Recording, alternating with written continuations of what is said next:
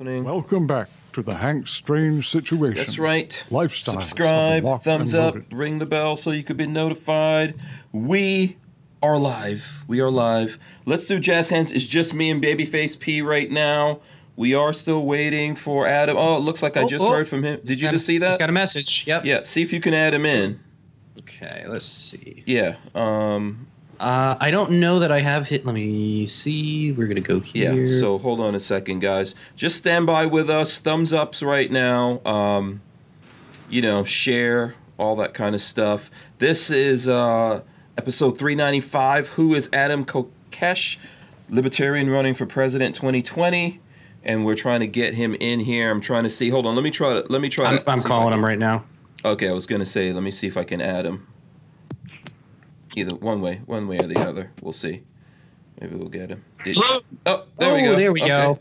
So we Hey guys, sorry to close. Yeah, no, that's cool, Just kind man. of hectic day and I'm situated. Okay, you're There we coming- go. Yeah, you're coming in a little broken up. I'm gonna try to, and I th- I think you have to turn your camera on so we can see you. No, it's working. It's working. Hmm. Oh, I don't see. Wait, how come I don't? See? I can see him in Skype. Oh, you can. You gotta add. You gotta add the video to your to the stream, right? Hey guys, let me.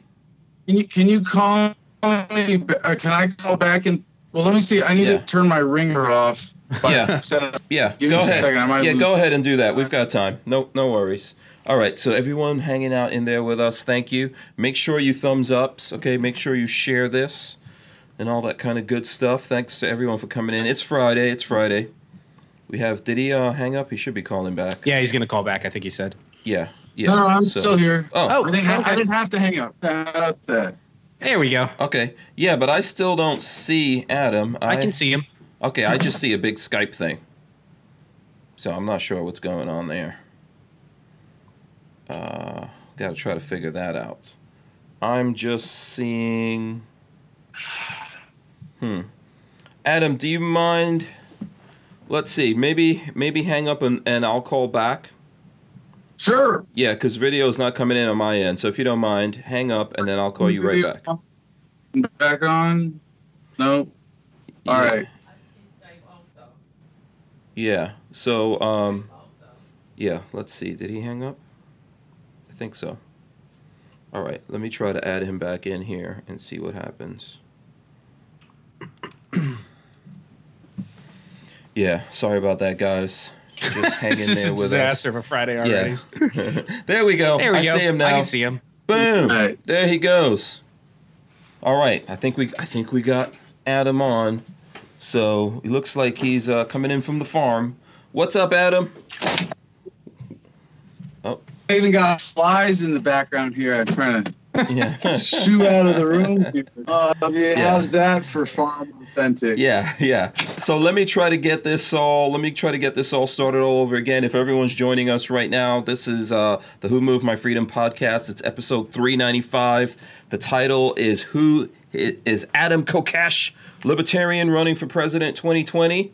You see him on the screen here if you're uh, joining us live and checking it out. And a big shout out to Franklin Armory, our sponsors, uh, for you know allowing us to like helping us to be able to actually put all these on. We've got Babyface P here. Um, we've got Adam here. You don't know either one of us, Adam, but welcome to the show. And uh, you you. You. say that again? Thank you, Hank. Thank you, P. Yes. Um, where you where are you calling us from? I am in uh, at, at an undisclosed location. Looks like a secret Um, bunker. Yeah. it, it kind of is. I'm I'm um I'll just say I'm I'm in northern Arizona. I'm at my I'm at my place. Um Okay. but I'm I'm limited for uh for legal reasons as to how much I can say about Freedom Farm, but Oh, okay. yeah, I'm I'm living in uh in a building that, that I made with my own two hands and some help from some and living completely off grid and I, I love it out here. Oh wow! Awesome. Okay, completely off grid. That's awesome, man. I respect that. You know, very cool. Um, so if you know, for the folks out there who don't know who you are, that's where I would usually like to start. Plus, you know, I've never had a conversation with you before. Um, our friend Joe from American Gun Chick, he suggested that we should get you on here. He's a good dude. You know, he said, Yeah, Mr. Haas, great guy. Yeah, absolutely. So I was like, hey, you know, uh, if if Joe likes him, let's look into him. And and you know what? You've got uh, if you Google Adam Kokesh, some stuff's gonna come back up on Google. you know, you, you you might see some mugshots. you know, Yeah, yeah, that's part of it. yeah, you might see some uh, infamous videos in front of the Capitol. some good stuff. So, how about telling us, Adam, that you're, you're running for president now? So, what's your official introduction of yourself to folks? Well, since you're going to introduce me as a presidential candidate, I, I have to start with that because every time I'm introduced as a presidential candidate, uh, a little part of me dies inside. Um, and, and, and if I have to introduce myself as a presidential candidate, I usually v- vomit into my mouth at least a little bit. Um, and, and, and I, I do take a, a- really consistent, uh, you know, ethical, principled basis to my my politics, my activism uh, uh, in terms of the foundation of libertarianism, and, and we can get back into that if, if, if y'all want. But yeah, we got time. uh, I'm not running for president as much as I am using my candidacy for president to turn this election on whether or not the federal government should be allowed to exist at all. So, just to be clear, Adam Kokesh being president is not an option. I did not sign up for that. I will not accept the job. Uh, and for those of you who, who have heard of Lord of the Rings, you know that when someone hands you the Ring of Power, there's really only one thing you're supposed to do with it, and that is throw it into the fire. So my platform could be summed up as localization of the federal government or a peaceful, orderly, and responsible dissolution that leaves us with 50 independent states and up to 562 sovereign native nations. So this gets us a lot more in line with the vision that the founders had for this country in a lot of ways. But I think is the continuation of the American Revolution and, and perhaps more of an evolutionary rather than revolutionary sense. Our opportunity to lead the world forward in freedom again, the same way that the found. And incidentally, we get to do it by overthrowing the biggest empire the world has ever seen again. So that's a kind of nice benefit of, of where we are right now in the American story. But then we have this sense of uh, of independence and self reliance so ingrained in the American culture. The idea that, that we have allowed ourselves to be forced under a single national government is really un-American when you think about it. So I will be resigning on day one uh, upon winning. It, it's not uh, me taking office for a bit of time and any longer than is necessary to sign the paperwork. So I'm And then- going and well, okay. and there might be uh, sure. No, I'm sorry. Okay, Yeah, so yeah, like we could just jump into that for two hours, but if you Yeah. want to, you know, like that's that's the premise of the campaign. yeah. Okay, so before we get into your background, you're saying you're you're just saying because you're breaking up a little bit. I know you're out in the undisclosed location, so it might be a little difficult for the signal to come in. But um, okay, so first day. So let's say you win. Something happens in the world. You know, we all, everyone in America, or most people in America, vote for Adam Kokesh. You're elected president. Your first thing is you're going to resign, and then what? What what happens at that Then point? Then I become the custodian of the federal government, or you know, the bankruptcy agent. So uh, immediately the states become sovereign, and any native uh, tribal nation that wants to declare itself sovereign, as opposed to a subsidiary of the state that it falls into, uh, can declare themselves sovereign as well. So you have that immediate effect of localization, but this is not an easy process. And I don't, I don't mean to, to, to, to oversimplify it. And, and this is where, you know, a lot of politicians will play this game of, you know, vote for me because I look good in a suit and I can make my talking points sound nice and appeal to you. And, and, and I am making, I, I think at a, at a, a different level, uh, a, a distinct intellectual appeal to the American people to say we don't have to be united under one government to be united in American values. And this is a significant process that, that I'm proposing here. it's not like I'm gonna snap my fingers and federal government goes away.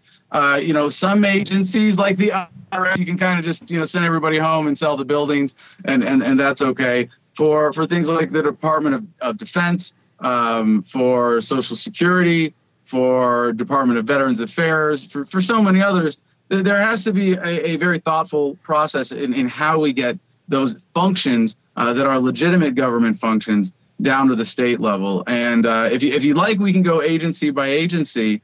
But mm-hmm. basically, if an agency is is not providing uh, a legitimate purpose, uh, as in you know one that the, the, people support or demand, like the IRS, Department of Education, Department of Energy, uh, you know these are all regulatory federal agencies that that don't really do anything except pass down mandates. They're just mechanisms of control.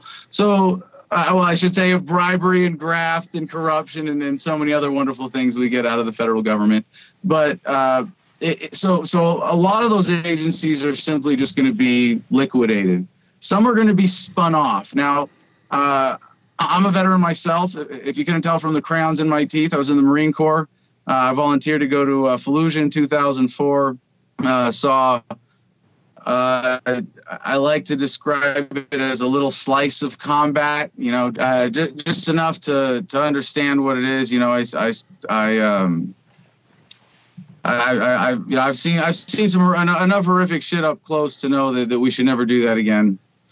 And um, so so with the Department of, of Defense, uh, th- there needs to be a process where you take the weaponry that is offensive, that is, that is simply a, a tool of empire control or projecting power, as opposed to those which have legitimate defensive purposes. And you take those and, and apportion them among the states. And so you'd have 50 independent state militaries, but uh, it, it would be just a temporary step on the way to the, the defense that our founders envisioned for this country of being a militia-based defense. Okay, all right. So I know there's plenty of people out there probably having like a WTF moment based on what you're saying, but I think there's a philosophical reason behind it. So, you know, we've got like 2 hours before we dig into that. We could probably backtrack a little bit, right? And uh, let like give you a chance to explain to people who you are, you know, how like how do you see yourself uh, you know, philosophically wise, I guess. I don't know, for for lack of better words. Um, you know, how'd you get here?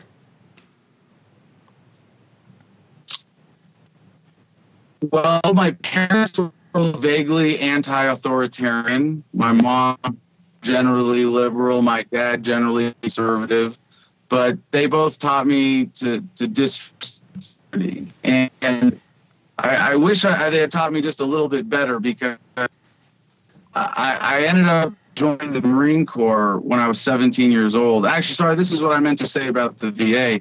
I don't want to see the VA fundamentally, uh, you know, disbanded or anything because it provides a legitimate purpose. I'd like to see it given to the veterans, have it owned and operated by the veterans population in this country. And I guarantee if you do that, you're not going to have 22 veteran suicides today. So I enlisted in the Marine Corps when I was 17. Uh, I just wanted to have my life on the line for something I believed in.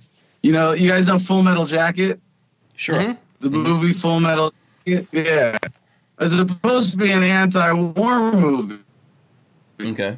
There were two parts of that that really motivated me to, to enlist, and one was, uh, and, and I'll say this without it being a spoiler, but for what happens to one of the main characters at the end of the first half, I was like, wow, this is an experience that can drive some that.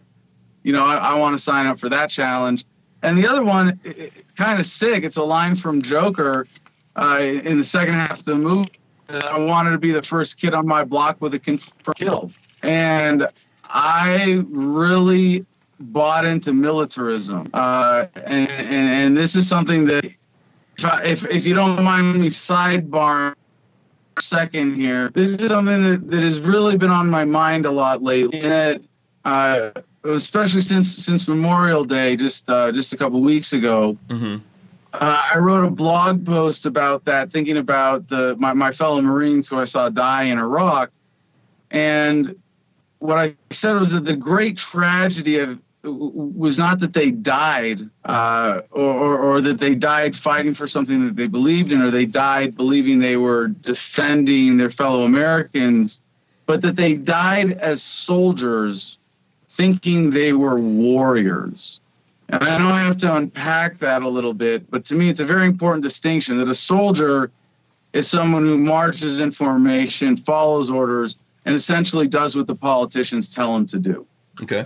A warrior is someone who stands up for what is right and is willing to risk their life to protect the innocent, to stand up for justice, to, to, to maintain peace.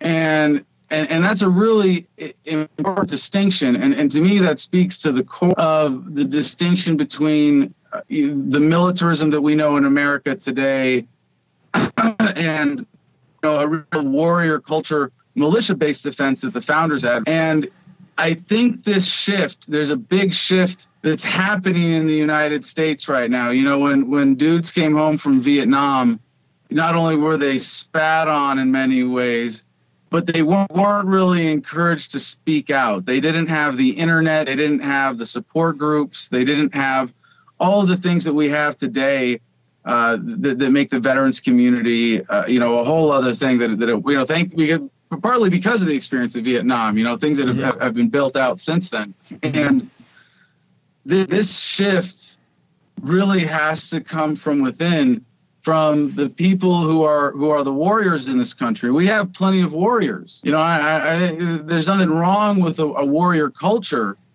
but it's been perverted in with militarism into a culture of, of soldiering and obedience. Okay. as opposed to be independent minded and, and, and actually fighting for justice. So I, I hope uh, I, I hope that's something that that for, for your audience in particular might strike a chord um, I, I, assume you have so, uh, yeah. There's a bunch in your audience. Yeah, yeah. There's definitely some veterans in there, some guys that uh, have served. Uh, from time to time, we have guys that are serving currently. So just to um, and babyface, feel free to jump in there if you have any mm-hmm. questions. Mm-hmm. But just mm-hmm. so just to get your th- to to get a um, to pin down what what you believe here. Um, are you are you a pacifist or not a pacifist or no? You know, absolutely not. Um, and and and you know, it's it's very tempting. I think just as much as you know, drinking yourself into a bottle and and and uh, checking out from life is kind of an overreaction or a cop out. I think pacifism, uh, as well, is a bit of an emotionally reactionary cop out. Mm-hmm. I'm a libertarian, and at, at, the heart of libertarianism is the philosophy known as voluntarism the idea that all human relationships should be voluntary. Mm-hmm. The biggest misunderstanding about libertarianism is that it's a political philosophy. It's not. It's an ethical philosophy applied to politics. Mm-hmm. And, and, one of the mistakes we've made as a movement for a long time is kind of playing their game and saying, well, we're going to say, you know, libertarians about this issue and this issue and this issue and this issue.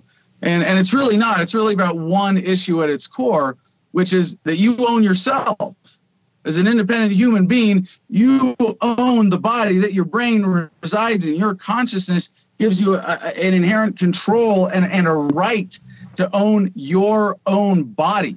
And th- this is not so much a construct as an observation of reality. Mm-hmm. You know, mm-hmm. some people say, how, how do you come to this? Well, it's just you, you think it through. And I, I never tell anybody, you know, that you should agree with me because I said so. You know, the, everything about my message is if you're going to agree with me, do it because it makes sense to you, because you've thought it through from your own experience, your own reason, your own evidence, your, your own logic. Right. You understand and, and, it, or it made you think about something and come to some kind of conclusion yeah. within your own mind, because we all live in the world through our own perspective and our own uh, understanding and decoding of whatever it is we see, right? Thinking for yourself. yeah. yeah. So, this idea of self ownership defines freedom and defines a standard of ethics that we describe as the non-aggression principle. Mm-hmm. So just, just get into the idea of being a pacifist and the uh, the complete distinction here mm-hmm. is that, that people you know either you're a pacifist or or you're not. But mm-hmm. in terms of not pacifist, there, there's a whole different range of things, and, and and and a lot of them are just plain assholes. Mm-hmm. But if if you say I believe in the non-aggression principle, it means I'm not going to aggress against you. I'm not going to initiate force against you because that's ethically wrong. That's Mm-hmm. violating your self ownership. But I reserve the right to use force and violence in defense of myself and in defense of my property. Yeah. And so that's the distinction. And and and this the, the, the question and, and it's what, what's amazing is that you know we go through what 12 years of plus of, of, of government education and there there are two things you think would be really really important that they teach you in government schools and one is a definition of government they don't teach that because they don't want you to know that the only real functional definition for government is that it's a territorial monopoly on force. But but the other thing that they uh, that they never teach is how right and wrong? When is it okay to use violence against someone? You know and for a lot of us well we, we play into this government notion of, of punishment as opposed to justice and, and i'll just use cannabis here as the one obvious example if i smoke cannabis and you don't like it whether you're a cop or a politician or even the majority of my hmm you say, well, we're going to grab you and we're going to lock you in a jail cell because you did something we didn't like. That's punishment. That's a crime in and of itself. You're violating my self ownership. Yeah. Now, justice, on the other hand, is if if I steal something from you, I have to return it or make you whole. That's justice. And so if you if you if if, if they taught you this distinction in, in government schools growing up, so like this is right, this is wrong, here's here's a clear framework for this, you go, well, government's full of shit. You know, uh, it's, uh, it's, it, well, well, what the hell are we doing putting up with this unethical system where where where they say, well, this is this is righteous, this is the, the justice system, you know, and, and it's absolute nonsense. And if you just get, you know, the, the definition of those two concepts, like it, it, it really can you can you can use that to decode the rest of the matrix if you want. Yeah. Okay. So let me so the, let me just get a chance and say a couple things here. So like I know I have a, a personal philosophy of like si vis pacem parabellum, if you've ever heard that. Um, you know, which basically means if you seek uh, peace, prepare for war. So uh, it's not like I.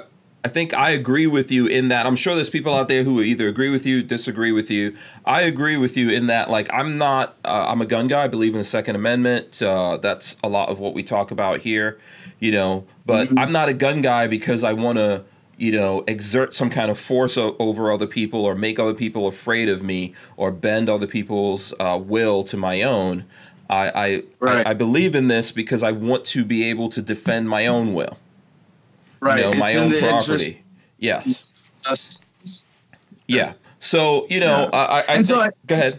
This is one- Well, before you move on on that, Mhm. um, uh, I, I'm a felon because of my gun rights activism. Mhm. Uh, so I don't get to play with guns anymore. But for a long time, you know, not just being in the Marine Corps, but even even in my my personal life, uh, I would conceal carry. I was an open carrier for handguns. Um, you know, pretty much always owned an AR and a hunting rifle and, and, and some kind of handgun. And there's there's something that that I, I really appreciate about the firearms or the gun community in America as a whole. And and and one of the things is is this this idea of de-escalating. And by the way, I, I will say one other thing. I still I still get to carry pepper spray. I don't sound like a dork here, right? On a gun show, going, "Yeah, I carry pepper spray. Do what you need to do to defend yourself, my friend. I mean, I, I you know, we- we're gonna. I want to get into what happened to you, how you became a felon, and and lost your access to the Second Amendment, because I know that when I looked it up, I don't see any what I consider just reason for that. Um, you know, but I, as, as far as I'm concerned, I think you need to do whatever you need to do to defend yourself, man. Yeah. You know. Well, so I, I I carry pepper spray now, and I, I open carry my breast cancer awareness pink pepper Alright. spray on my keychain and on my hip because I want people to know. Like you know, I mean, for the same reason or similar reasons as you might open carry a firearm, I want and, and I want it to be handy. I want it to be you know really really uh, you know quick draw there. Um, Mhm. But I you know I I always carried that when I had a firearm on me as well, or, or some kind of pepper spray. Uh, I think you need that ability to escalate force if you're going to interact. And a lot of a lot of people who carry firearms in, in America who do so responsibly, they know, hey, I don't have a lot of in between options. It's my words and then I draw. You know mm-hmm. and and and you have to know if you're going to draw like not even not not even sight in on someone but just that you're going to unholster a firearm in front of another person in a confrontational situation like that's a bit that that in and of itself is crossing some very important lines Yeah. drawing in on someone sighting in on someone that's crossing another big line and actually using a firearm and shooting someone taking someone's life or, or, or disabling them if, if that's an option that's another big one Yeah. and i think in, when, when i when i talk to gun owners about libertarianism as a as a ethical philosophy i, I think they that there's there's an inherent receptiveness that, that's so beautiful because everybody who has ever you know responsibly carried a firearm in any kind of public setting has had to think through when is it okay to use this? Mhm. and and and if you take that fundamental principle it's really the non-aggression principle you know you don't you can't just draw a firearm on someone because you don't like what they're doing and you want to control them no. But that's what government does. And even if they don't actually go around pointing guns at people it's very easy to point out like hey what happens if you don't pay your taxes? Eventually, they come and take your stuff. And if you resist them taking your stuff, they take you. And if you resist them taking you, you get physically assaulted. And if you resist that, you get shot. Everything government does is backed up ultimately by that threat of violence. Mhm. And it's almost always being applied uh, in an unethical way. Yeah. So now let me let me just stop you here for a second. I think you made a good point there. Uh, I want to explain to we, we've got a lot of people in the chat. So everyone out there, please thumbs up. Uh, we appreciate that. Share it and all that kind of stuff. I'm gonna uh, take some questions and things like that. Where I, I don't know if we I don't think we're gonna get a chance to get deep into Adam's background, but I could tell you guys if you Google him, there's lots of stuff. I was looking at an interview that you did with uh, Joe Rogan years ago. I think like six years ago, Yeah. man. You're in like you're like episode two something with Joe Rogan. So he's on thirteen no fifteen hundred and something now. So yeah, you're Yeah, you're. OG. You're OG with that. So there's lots of stuff people can do and go back and find out about Adam. But I think we're going in some good places here. So go ahead. Yeah, so we can just just if I, if I can get a couple things out of the way on on Mm-hmm. that count on, on just if, if I may say a few words about my resume before we get into the meat and potatoes here. Sure. Um, yes. so I I have been a full time activist since uh, I got out of the Marine Corps, which was November 30, 2006. And my start was with Iraq Veterans Against the War. And a big part of my understanding of activism was being the one libertarian, not the one, but one of few libertarians in a movement full of lefties and getting a lot of training and perspective and, and understanding from them, um, challenging the, the war crime that, that was the, the invasion and, and uh, imposition of martial law and the occupation of Iraq. Excuse me. And, and when, when I got back from Iraq, um, I wasn't really uh, awoke to this nature of, of the war yet. Uh, it wasn't until I got out, uh, and, and I got in trouble. I got in trouble for bringing a pistol back from Yeah. Iraq the first time. Yeah, that's one of the things I want to get into. That's one of the things I want Yeah, to get into. I mean, like, Once we get I other gotta- stuff out of the way. I want to give people a sense of like, see if I can give people a table Yeah. of contents of, of all the various stories here, because I've been a full time activist. Um, I, I kind of count my my my birth in in or, or my first day of full time activism is March 19, 2003. No, I'm sorry, March 19, 2007, uh, which was the four year anniversary of the invasion of Iraq, which was Mar- March 19, 2003. And we did a mock combat patrol street theater action in Washington, D.C. That was a lot of fun and, and first made me a national figure. But when you're coming back from Iraq and you've seen your buddies die in combat, and you've decided I'm not going to crawl into a bottle and die. I'm going to fucking do something about this so that nobody else has to die unnecessarily. You really throw yourself into your activism with a certain, I mean, I don't want to say reckless abandon, but let's say the same gung ho enthusiasm that that you brought to the for me to the Marine Corps, but for the you know all the guys and gals that I was working with in IVAW with the military, and we did a lot of civil disobedience type stuff. More of it was just stunt activism or street theater or protesting without a permit kind of civil disobedience rather than we're going to challenge this law uh, like with the Jefferson Dance Party, where they said you can't dance here. I said, well, arrest me for dancing and let's see what happens. Yeah. Uh, so the, the two big things that I'm known for in civil disobedience are the the Jefferson Dance Party, where I got choke slammed by a cop for dancing at the Jefferson Monument. You know, the Jeff Thomas Jefferson, the great champion of freedom of speech. Yeah, that guy. Yeah. I saw I that video. People can find yeah, it out. You still, it's still out there. Yeah. yeah. that's that's back from 2011. Yeah. By the way, you can't uh, you can't dance at all. But I mean, I can't dance I either. I know. Hey, well, you're a horrible dancer, man. Hey, can you guess what I was listening to uh, while uh, I was dancing before getting arrested? Ah, I know. What were you listening to? you no, can I do didn't. it by Ice Cube. Very, very motivation music, you know. Put your back into it, uh, whether whether you're any good at it or not. That's just a two step. That's just a two step, man. well, I, obviously, what I was doing uh, you know, barely qualified as dancing yeah. by any definition, but apparently the cops thought it met the yeah. legal definition. But you, you were standing so up for that. freedom. You were standing up for freedom. That's the whole point of it. Someone ultimately here, like this is one of the things. If I if I can get a couple of words in here, this is one of the things people have to understand. Like we all talk about freedom in our circles, right? I'm in the gun world. Lots of people listening in here, gun world guys. We all talk about freedom, but ultimately, you you don't have it if you can't defend it. And if in in in order to defend it, you have to stand up for it. You have to make people realize, like, hey, why you know why is it that I can't dance here? What is wrong? What is so horrible for me to do at the Jefferson Memorial to dance? Why is yeah. that a bad thing? You know, so it may sound silly to people, may sound ridiculous, but it's something that has to happen. People have to do this. This is how this is how we change the world, right? Yeah, and and, and if I'm if I may tell a, a, summary of the the shotgun story mm-hmm. next, because I'm re- actually uh, talking. This, this is the first time I've been talking to a show that's that's really connected to the gun community, mm-hmm. where where I've gotten to think this through. Uh, but first, in terms of what you said about the dancing, you know, we were challenging an unjust law.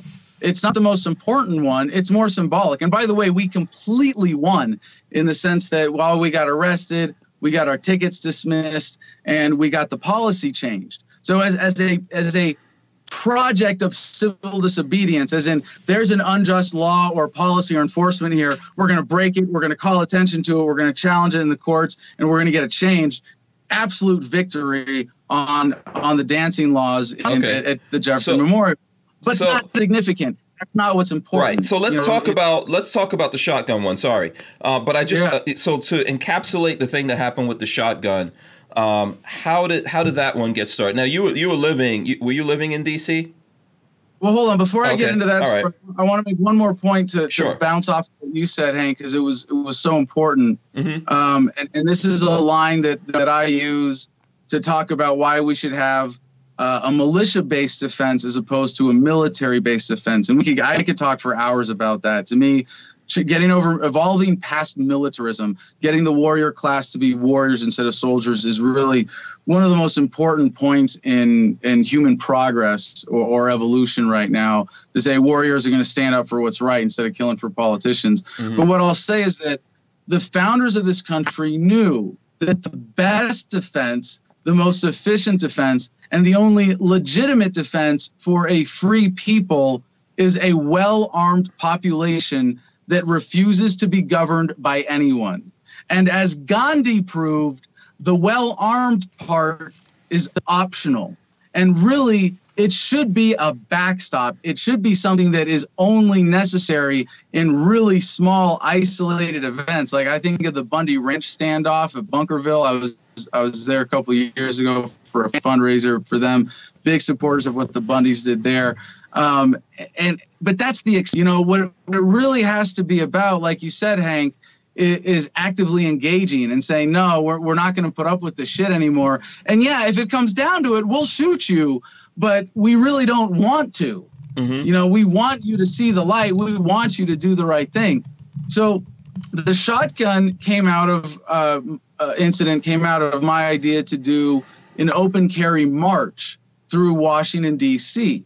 If there have been open carry marches before, Right. I've participated. It's not that big a deal where you have open Now, carry. When when did you when did you float this? Because I did have like um, I I don't usually do a lot of notes and stuff for for when I talk to people because I I want to have like a natural conversation flow like this. But this is one of the things that I definitely made a note about because I wanted to talk about this, like you said, because it specifically relates to the whole gun thing. I just want to pin everything down in time. When was it that you were doing this? What year?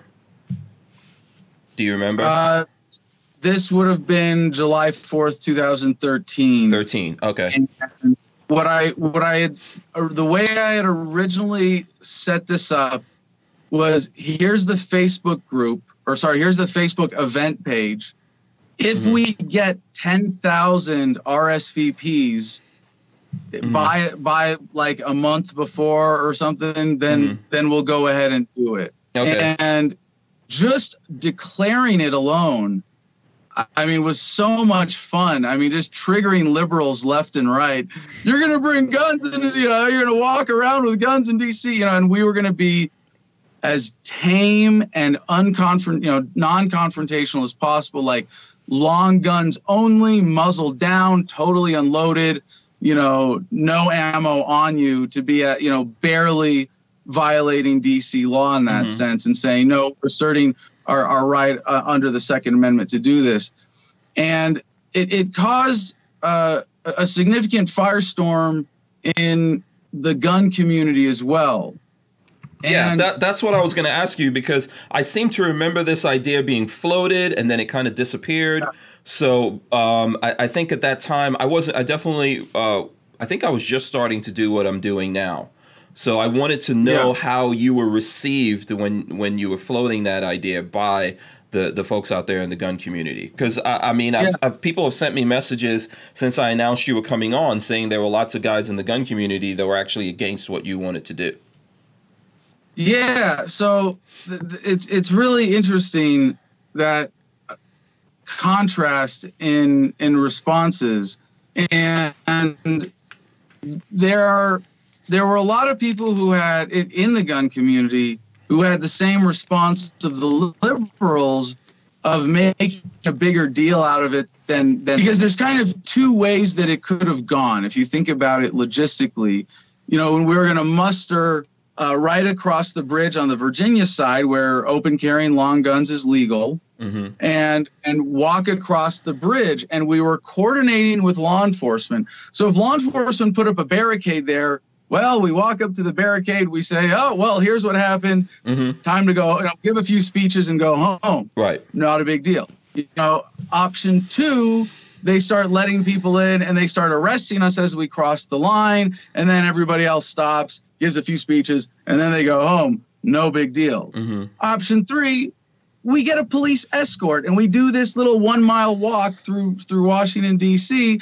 and and you know probably get some garbage thrown at us by by by the liberal residents there, but it, it wasn't that big a deal. It wasn't like, hey, we're going to go to the White House and lock and load rounds and, and sight in on all the windows. You know, Mhm. it wasn't like that. It was it was very clearly uh, a peaceful demonstration Okay. and the the split in the gun community being for or against was what was really interesting because some people blew it up to be like oh my god this is a crazy thing. This is going to make gun owners look bad.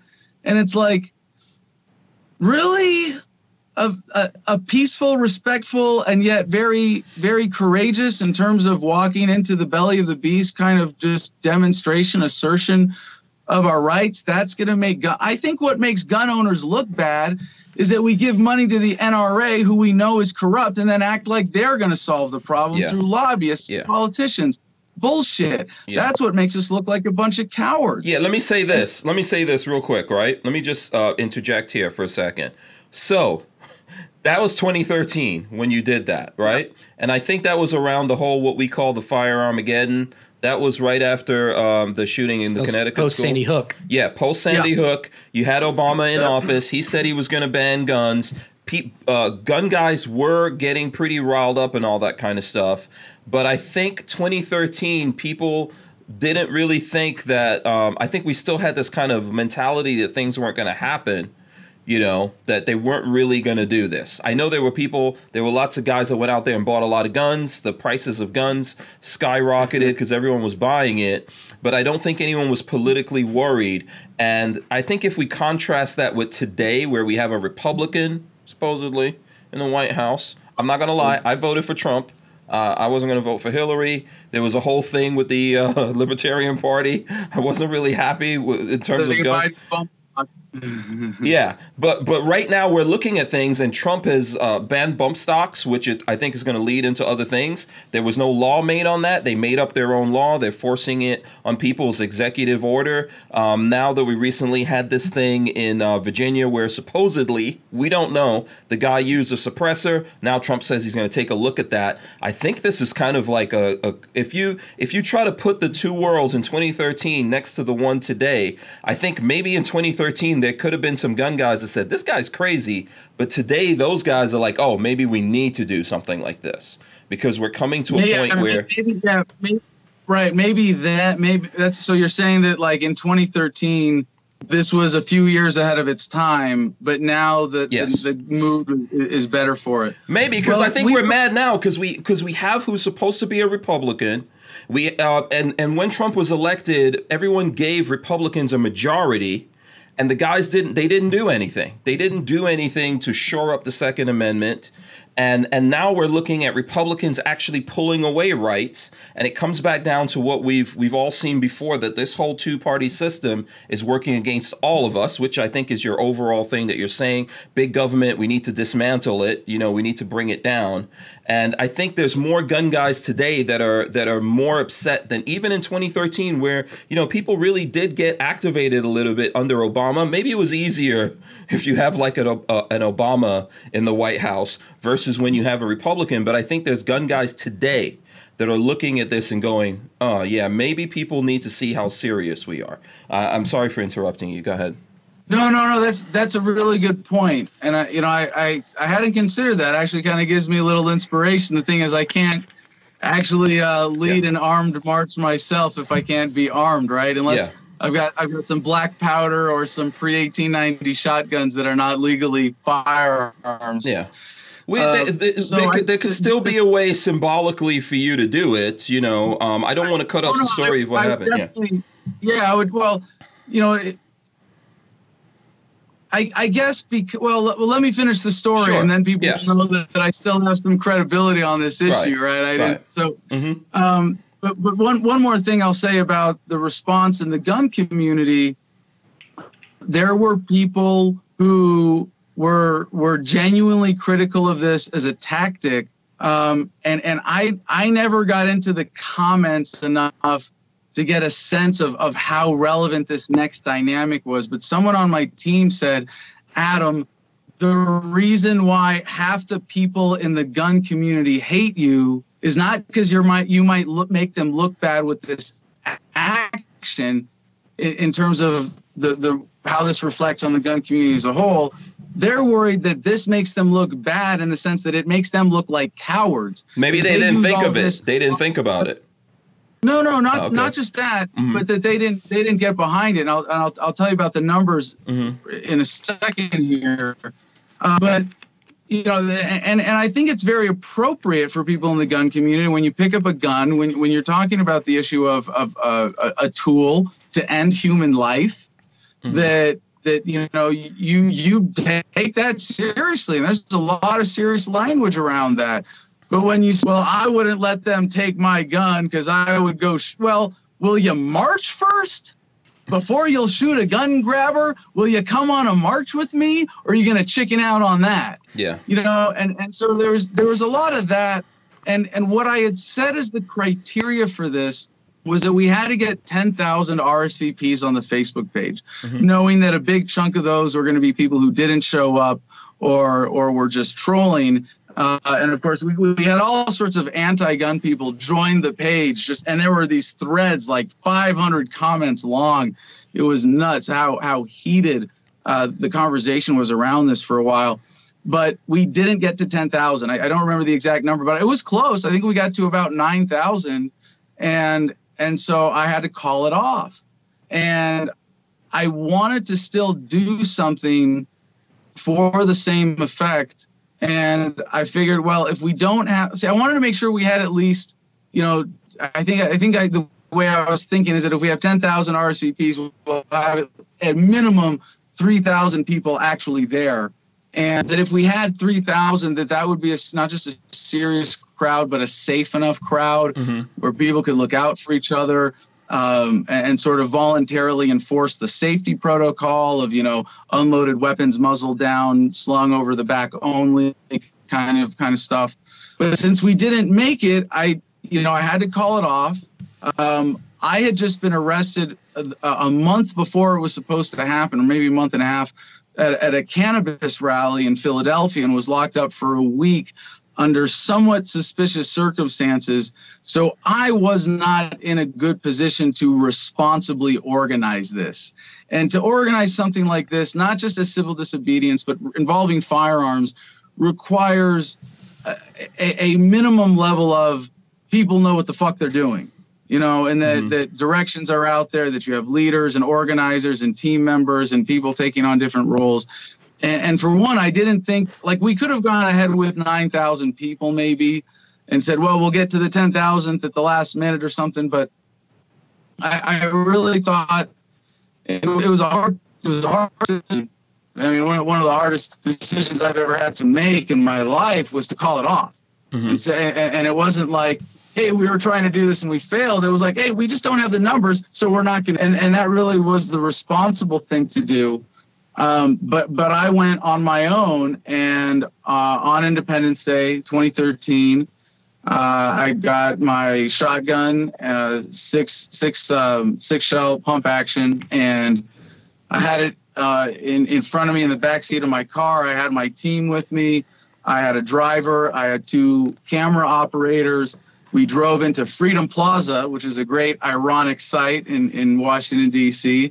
And I jumped out and I had my shells in my jacket pocket and I, I loaded the shotgun and I racked it and and I said something uh, something clever and I, I jumped back in the car and then I unloaded the shotgun. We drove home. It was a 20 second video. And as a result, they sent more men after me than Osama bin Laden. Uh, my home in, in Virginia was raided. We had two helicopters overhead, uh, an armored vehicle at the door.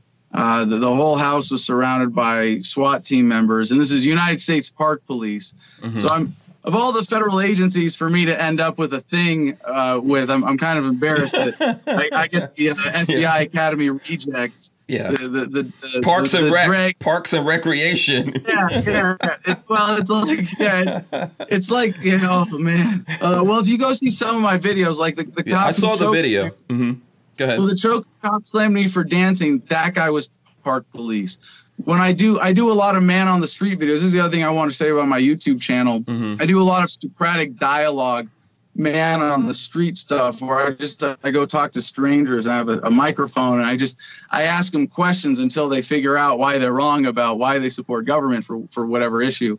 And um, I, I every time I go in front of the White House, park police guys, hey, are you allowed to film here? Yeah, because the First Amendment says I have a right, and you know we've I've made a bunch of videos like that. If people want to go, uh, a lot of those are my most viewed. So if you go to YouTube.com slash Adam Kokesh, or if you find it through the freedomline.com, my last name, by the way, K O K E S H, Kokesh. Uh, if you go to my YouTube channel, you sort by most popular, the most viewed. Some of the ones that are the most viewed are, uh, well, well, one of my favorites is Adam verbally chokes out, body slams cops at White House because uh, they, they came to step to me for filming on the sidewalk and I just like chased them away. And it was, mm-hmm. it's a, it's a pretty fun video uh, of, of getting in their faces and, and, asserting your rights. So, but so back, with, with, back with, shotgun. Yeah, with these guys. So here's the thing I want to ask about the whole shotgun thing that you did because I know um, this uh, obviously made like national news. Mm-hmm. Right, and um, and then there were people saying that perhaps it was green screen. I know that's something that I've seen come up. Th- this really happened. You that was really the Capitol. Wasn't a green screen? Yes or no? Correct. It, yes. it was real. Yeah. Okay. So well, mm-hmm. let me say more one more story about the and I had three witnesses anyway. Okay. Um, and and you could have analyzed the footage, and, and I'm pretty sure you could have determined that the and and especially since it came well. I, I don't know. It was real. You can authenticate it a, a, a dozen different ways. If you really Right. want to. Um, when they raided my home, it was not technically a no-knock raid. It was, this is the police. Open up. One, two, battering ram. So they didn't give us a chance to to answer the door, and they knocked the door down, and then they threw in a flashbang. And my dog Baloo, who's really just an amazing creature, he's going to the door because he hears a disturbance. Mhm. And uh, y'all know what happens when cops are confronted by dogs. They shoot them, It's not cops that did. Yeah. Dogs get shot. Yeah. So I was really well. He was really lucky that this. this That's a bad policy. They're gonna run across the wrong people with that bullshit. I'm just Well, just as a side note, they're gonna run across dudes that are gonna die for their dogs. Yeah, i- if you just had some real accountability and, and trained police more to de-escalate than to escalate, Right. and, and the natural market incentive would be for you know less damage, less destruction, less pain. Mm-hmm. Of course, we'd have better policies like that. But anyway, this this grenade uh, went off, and I'm I'm at the top of the stairs looking down at the front door, a little entryway. And as soon as the flashbang grenade goes off, it goes off right under Baloo. Like like I didn't I saw the flash reflecting because I saw it like go off underneath him. I'm at the top of the stairs, flashbang grenade goes off, and it scares the crap out of him. So instead of continuing to go to the door, he runs upstairs towards me. And now I've got my hands up. I've got three green laser sights pointed at my chest, and I'm going, Baloo, bed, bed, bed, you know, and and he ran to his crate and and hid, uh, and and that's really what saved his life. And Wow. uh, I, I had my home ransacked. I ended up doing uh, four months in jail, and then uh, I, I have to say the biggest mistake that I made in in this particular action was was not having the legal strategy uh, sufficiently well thought out to really play it through for maximum leverage in the courts. And this had been uh, just after DC versus Heller, but while the district was still being extremely restrictive in issuing uh, carry license or just ownership permits, I forget wh- whatever term they were using. So while I wish that my case could have stayed a national story as a legal story and, and really pushed what was going on in DC, I, I screwed that up in a number of ways and ended up having to take a plea bargain. I basically uh, allowed my, well, they denied my bail because they said he has an arsenal of weapons at home because I had a safe with like a dozen guns. I, I mean, I didn't even have ammo for most of them. So to call it an arsenal was, was really ridiculous. But one of the government attorneys convinced the judge that I was a threat and said that I'm the next Adam Lanza, as in Newtown. Yeah, I think they called you uh, "quote unquote" a very dangerous man or something like that. Is that where that right, came from? Okay. right. Um, and, and so when when you get arrested and you're in jail pending trial, and the judges determined that you're a threat to society, that you can't be released, you have to at least be held until trial. That means that you you are mercy now of the prosecutors. The government prosecutors can just keep delaying and throwing more charges at you and basically keep you in jail indefinitely. And again, this is part of, without getting into too much of the details about how I screwed up. I think I've made that point mm-hmm. clear enough. I, I, I had, I basically got bullied into a corner and chose to take a plea deal instead of going through with it all the way because it wasn't, uh, it wasn't a clear enough legal case that we were going to get Yeah. to play Did out. you have a So lawyer? just- Did you have a lawyer at the time? uh, yeah, I had, I had, well, um, I, I had a combination of, of private volunteer and public defenders for everything around this. Yeah. But I didn't have one who I had, who I had gamed this out with in advance. If I had done that, we would have, Yeah, you know, would have been a 'cause- lot better Right, 'cause- action. yeah. It did contribute. I think it, it was a, it, while it could have been a much bigger positive force for gun rights, it was still a generally positive force in terms of raising the issue and pushing it a little bit more in DC, which has led to, as I understand it now, at least slightly more reasonable firearms policy in the district. Yeah, what I would have suggested. I'm not a lawyer. Don't want anyone to think that. But I, if you, if I think you knew this was going to happen, you should have probably, um, you know, your lawyer could have negotiated this, or maybe you, you know, you guys could figure out a place that you could go to separate from where you actually live. Just turn myself in Yeah. and avoid the raid and the, Yeah. yeah, because my it was brutal. I, it was a, I mean, these again, United States Park Police, they were they were looking to go cowboy for the day and justify their budgets and all the cool toys that they never get to bust out. You know, picking up trash on the mall at, Mhm. at the Capitol. So, Mhm. yeah, we could. That's definitely one thing I would have done differently is figured Yeah. out a way to uh, to negotiate turning myself in, even even presenting. Uh, well, like when they did the raid, they said, "Where's the shotgun that you used in the video?" And I said, "Well, I'm, since you're going to ransack my house anyway, I'll tell you this one thing. It's behind the headboard upstairs." And they got it, but then they ransacked the rest of the house anyway. And it's Yeah. like, come on, really, guys? Yeah. Um, Hmm. and I had eight people uh, in the house at the time, most of whom were staff or interns, and or, or guests, and they all got zip tied and sat in a room, and and you know it, it was it was bad. My girlfriend at the time was on the sho- in the shower on her period, and they pulled her out of the shower and made her sit in her own blood for a few hours. Like, Mm. I mean, it was just yeah, yeah. Avoiding that would have been nice, Hank. yeah yeah well you know you live and learn so all right so let's go so um let's go to a couple of things here so with that you spent what like four months or something in jail you you um you did you make a plea or you just basically pled guilty there was no um negotiation here i think you wound up being a felon right that's what you're saying Yeah?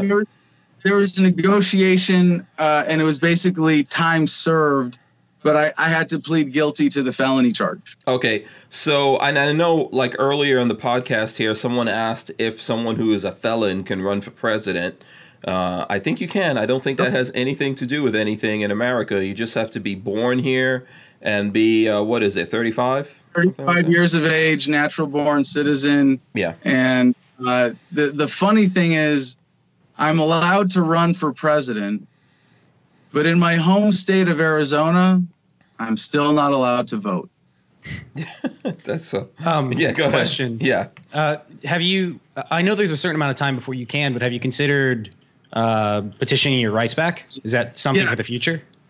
Yeah, definitely. I, I- it's it's a little more complicated than the typical just random single felon charge in my case. Mhm. Um, a- and there's the immediate security situation, and, and I won't say anything about my own protocol other than the fact that I open carry pepper spray as constantly as I can. hmm Um, but there are usually people around me with firearms. Um, you can get an air rifle that's a 357 that you can shoot deer with now that I'm allowed to own. I'm allowed to own black powder weapons, and I'm allowed to own pre 1890 uh, manufactured weapons because they're not legally firearms. And there's a few uh, functional shotguns from that era, era uh, that, that are still uh, reasonably practical uh, home defense weapons. So I'm not super concerned about fighting that because it's a it's a huge legal battle and the result for me is is more recreational than anything is I get to play with guns hmm instead of just you know worry about the security situation as, as minimally as, as possible. And i really think now so, so if i may turn this back to the presidential campaign for a minute because it's, it's actually related to this particular uh, legal circumstance for myself um, is that if that's a you know a multi-year process with, with this campaign um, I don't think it's realistic to expect any libertarian to win the general election in 2020. That's almost heresy, you know, among libertarians. Of course, we can win, and yes, uh, with a black swan moment, with with with some kind of massive conversion catalyst where people start really embracing libertarianism or, or you know basic American ideals of freedom. Yeah, we could win at any time. Um, I'm not, and, and and my campaign is not an educational campaign. We're running to win. We'll be ready to win.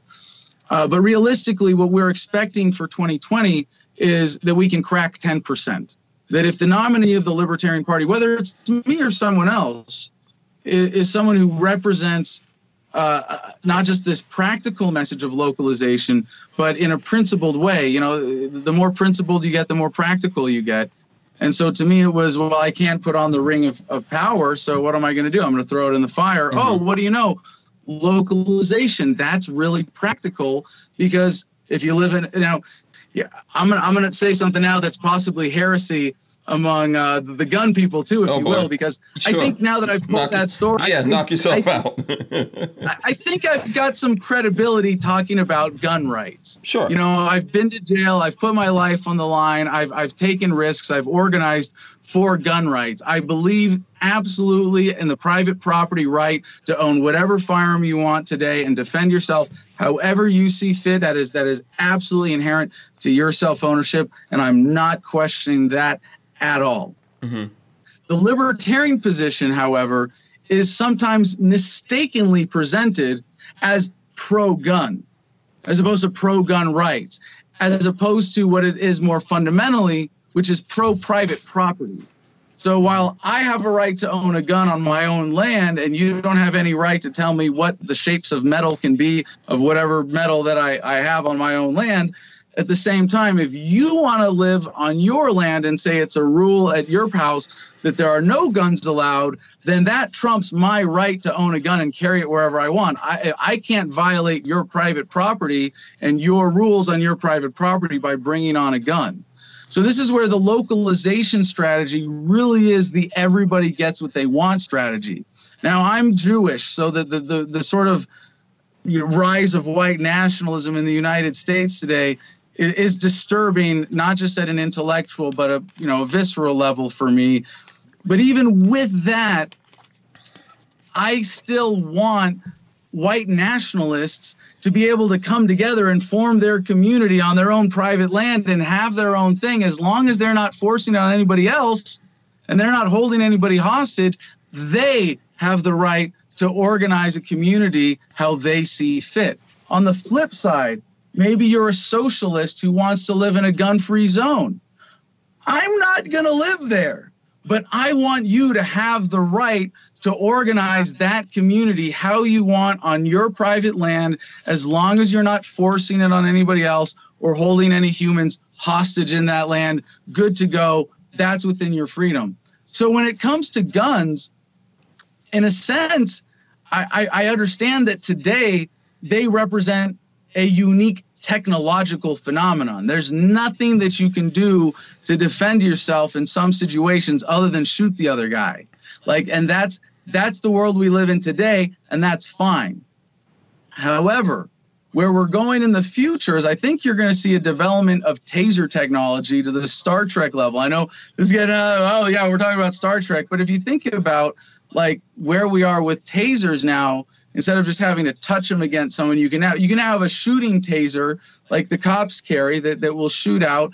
Now, I'm not saying that's the answer. In today's world with that technology, you still want a gun. Mm-hmm. And it still makes sense from a security perspective in a lot of situations to own or carry a firearm. But where we're going in the future is you're going to have a taser kind of thing that would allow you to shoot someone in the pinky toe and it would disable them so that you could subdue them and zip cuff them and you know preserve the value of their life. And it's actually more effective for defense because if i shoot you in the foot with a firearm you're just going to be really pissed. But if i shoot you in the in the foot with with a futuristic taser then you know yeah. you're you're you're disabled I, I think a lot of people out there would argue that point. Um, and and it depends on situations and all that kind of stuff. You know, I don't think any situation is absolute, uh, and I and I personally believe there's situations. If you're really fighting for your life, I don't have time to shoot you in the toes. You know, regardless no, of no, what no, weapon I'm using. Saying, no, no, right. I'm saying if you miss. So like, let's say you're coming, you're attacking me, mm-hmm. right? And I have I have I could I could either be carrying a handgun mm-hmm. or I could be carrying a super taser. Okay. Now, if I have a handgun and I miss your torso mm-hmm. or your head, I miss the the the the two in one shot. Right. If I hit you in the leg or if I hit you in the foot by accident, you're still going to attack me and I'm fucked. But if I have a super taser and I miss and I hit you in the foot, you're still disabled. That's a better defense weapon. Mm-hmm. Now, in this world where that weapon exists, I still want you to have the right to own a firearm on Right. your own land mm-hmm. and use it for whatever you want on your own land. But if we lived in this world of with, with tasers, I might say, "Hey, why are you carrying a, a handgun onto my property? That's that's kind of just that, that's primitive. We don't, you know, like we don't need that anymore. We have something better."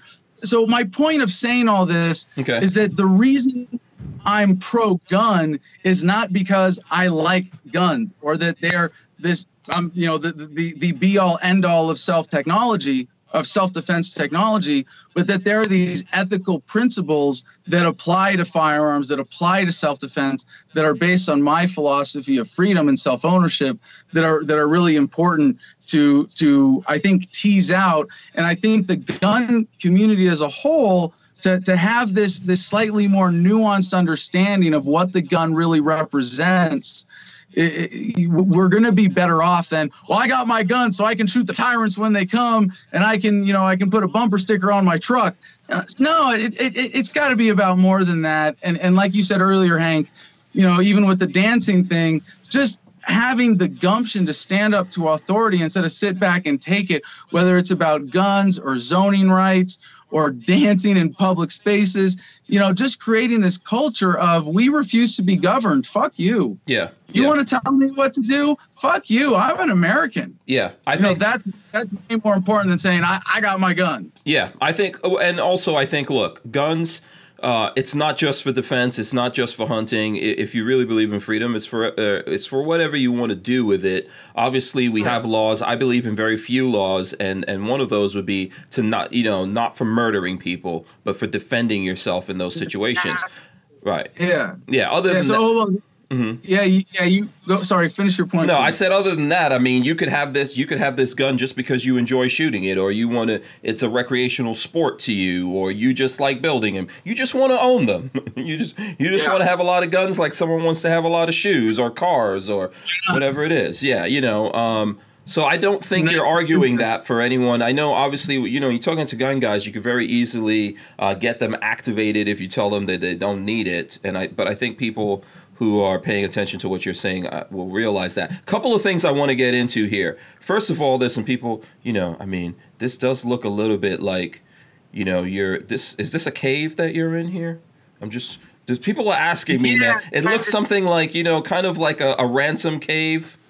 You know, yeah. I, I I'll, give you guys just a little bit of peek of the the roof of the room that I'm in. I can't Uh-huh. show too much because Right. this is kind of secret. This is I, I call this my tire cave. And, Okay. uh, while my RV, I have a, I have a bus that I travel the country in. Yeah. Uh, uh, uh, uh, you know, a really nice Yeah. 34 foot RV. I mean, 'cause and I- normally I do Okay, because I feel this is like American Taliban or something like that. You know. oh, I love it. Yeah, no, I, I really should create like a little set here that, that, that where I'm like sitting down wearing a camouflage Yeah, jacket. if, you, and, if you put on a turban, we're in trouble. I got a I got Sure. a presidential question. yes. So, what do you what do you say to people that throw out the idea that voting for the third party is throwing away a vote? I think Because that's opposite. that's a common that's a common you know common idea. Sure, I think I think the opposite is true. Uh, voting for the old parties, for the duopoly, is throwing away your vote. One of the things I did uh, in my last man on the street filming session, I, I, I ran into a guy. I said, "Who did you vote for and why?" And he said, "Hillary," because of the of both candidates, she seemed like the better one.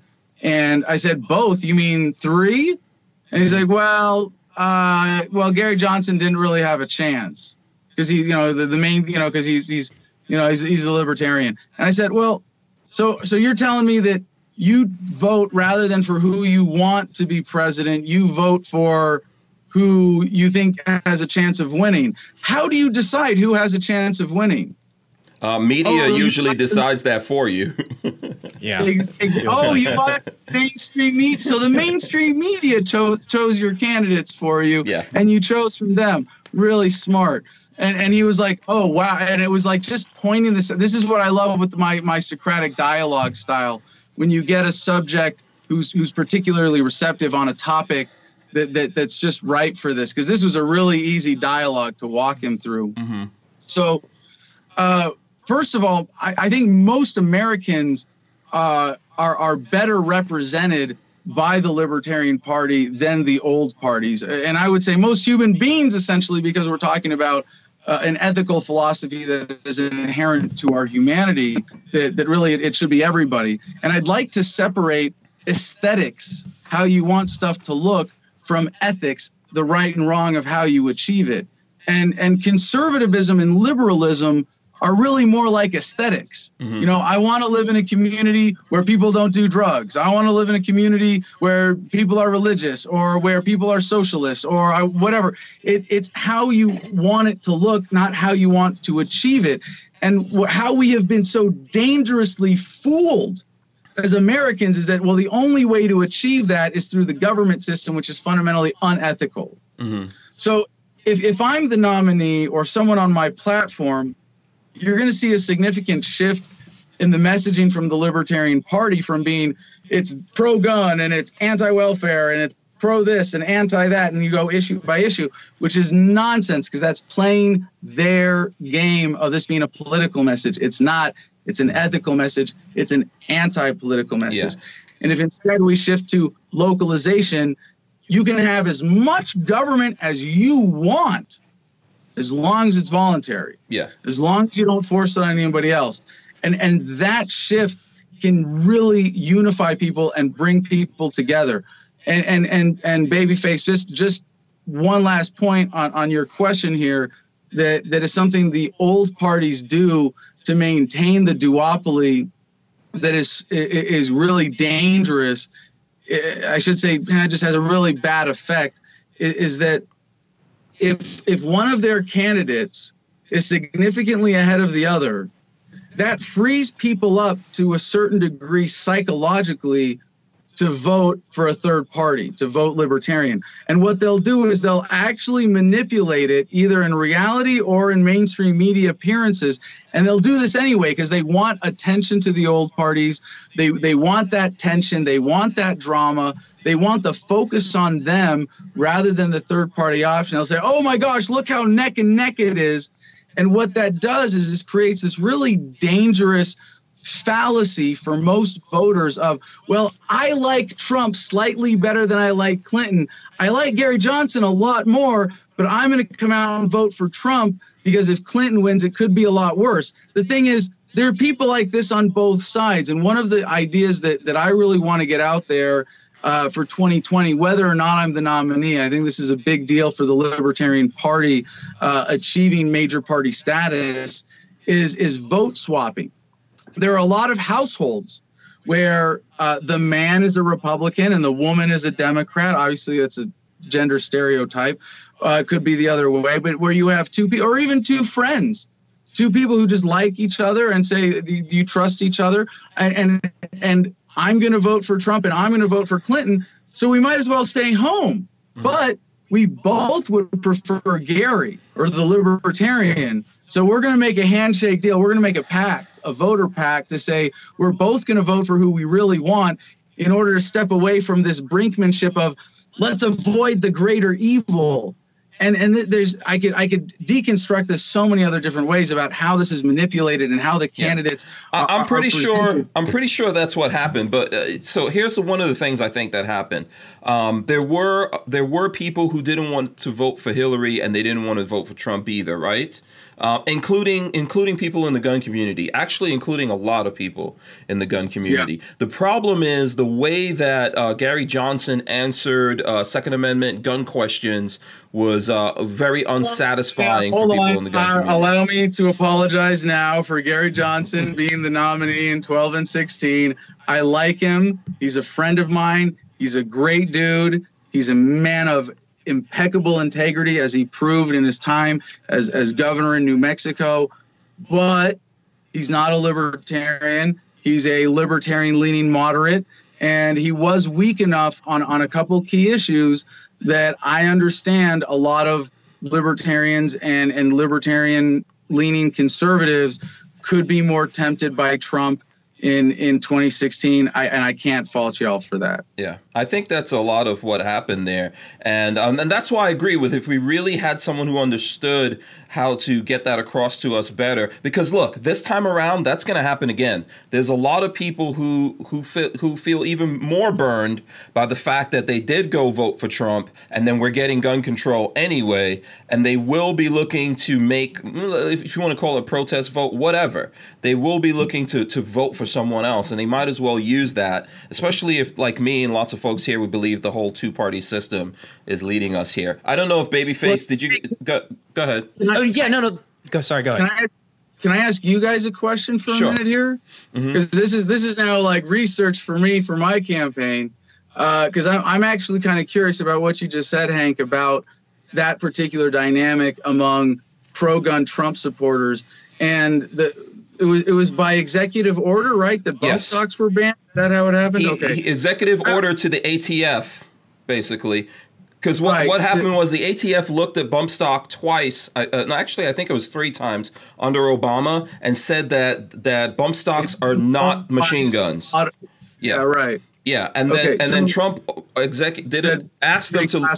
Yes, he asked them to look at it, and then he gave them an executive order to basically bump stocks are now machine guns on their own. They don't have to be on the rifle to be a machine gun. The existence of them, no one can own them. People can own machine guns um, if they have the right paperwork and the right licenses, but no one, no manufacturer, no one in a police department, no one in America can own a bump stock, which is the most ridiculous thing that I've ever heard of. And lots of guys out here, this is why right now there's a huge bash, backlash, whether you're aware of this or not, in the gun community against the NRA.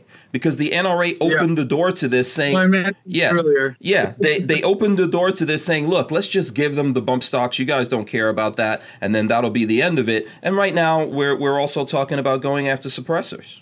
So yeah, Yeah. yeah. So I don't know. My question Mhm. to you is though, of Trump supporters or uh, of people who voted for Trump in 2016 who consider themselves part of the gun community, I have seen the the, the Trump base torn uh, in the sense that there are some people and it, and it seems like it might be 50-50 i haven't parsed this out. This is why i'm asking you.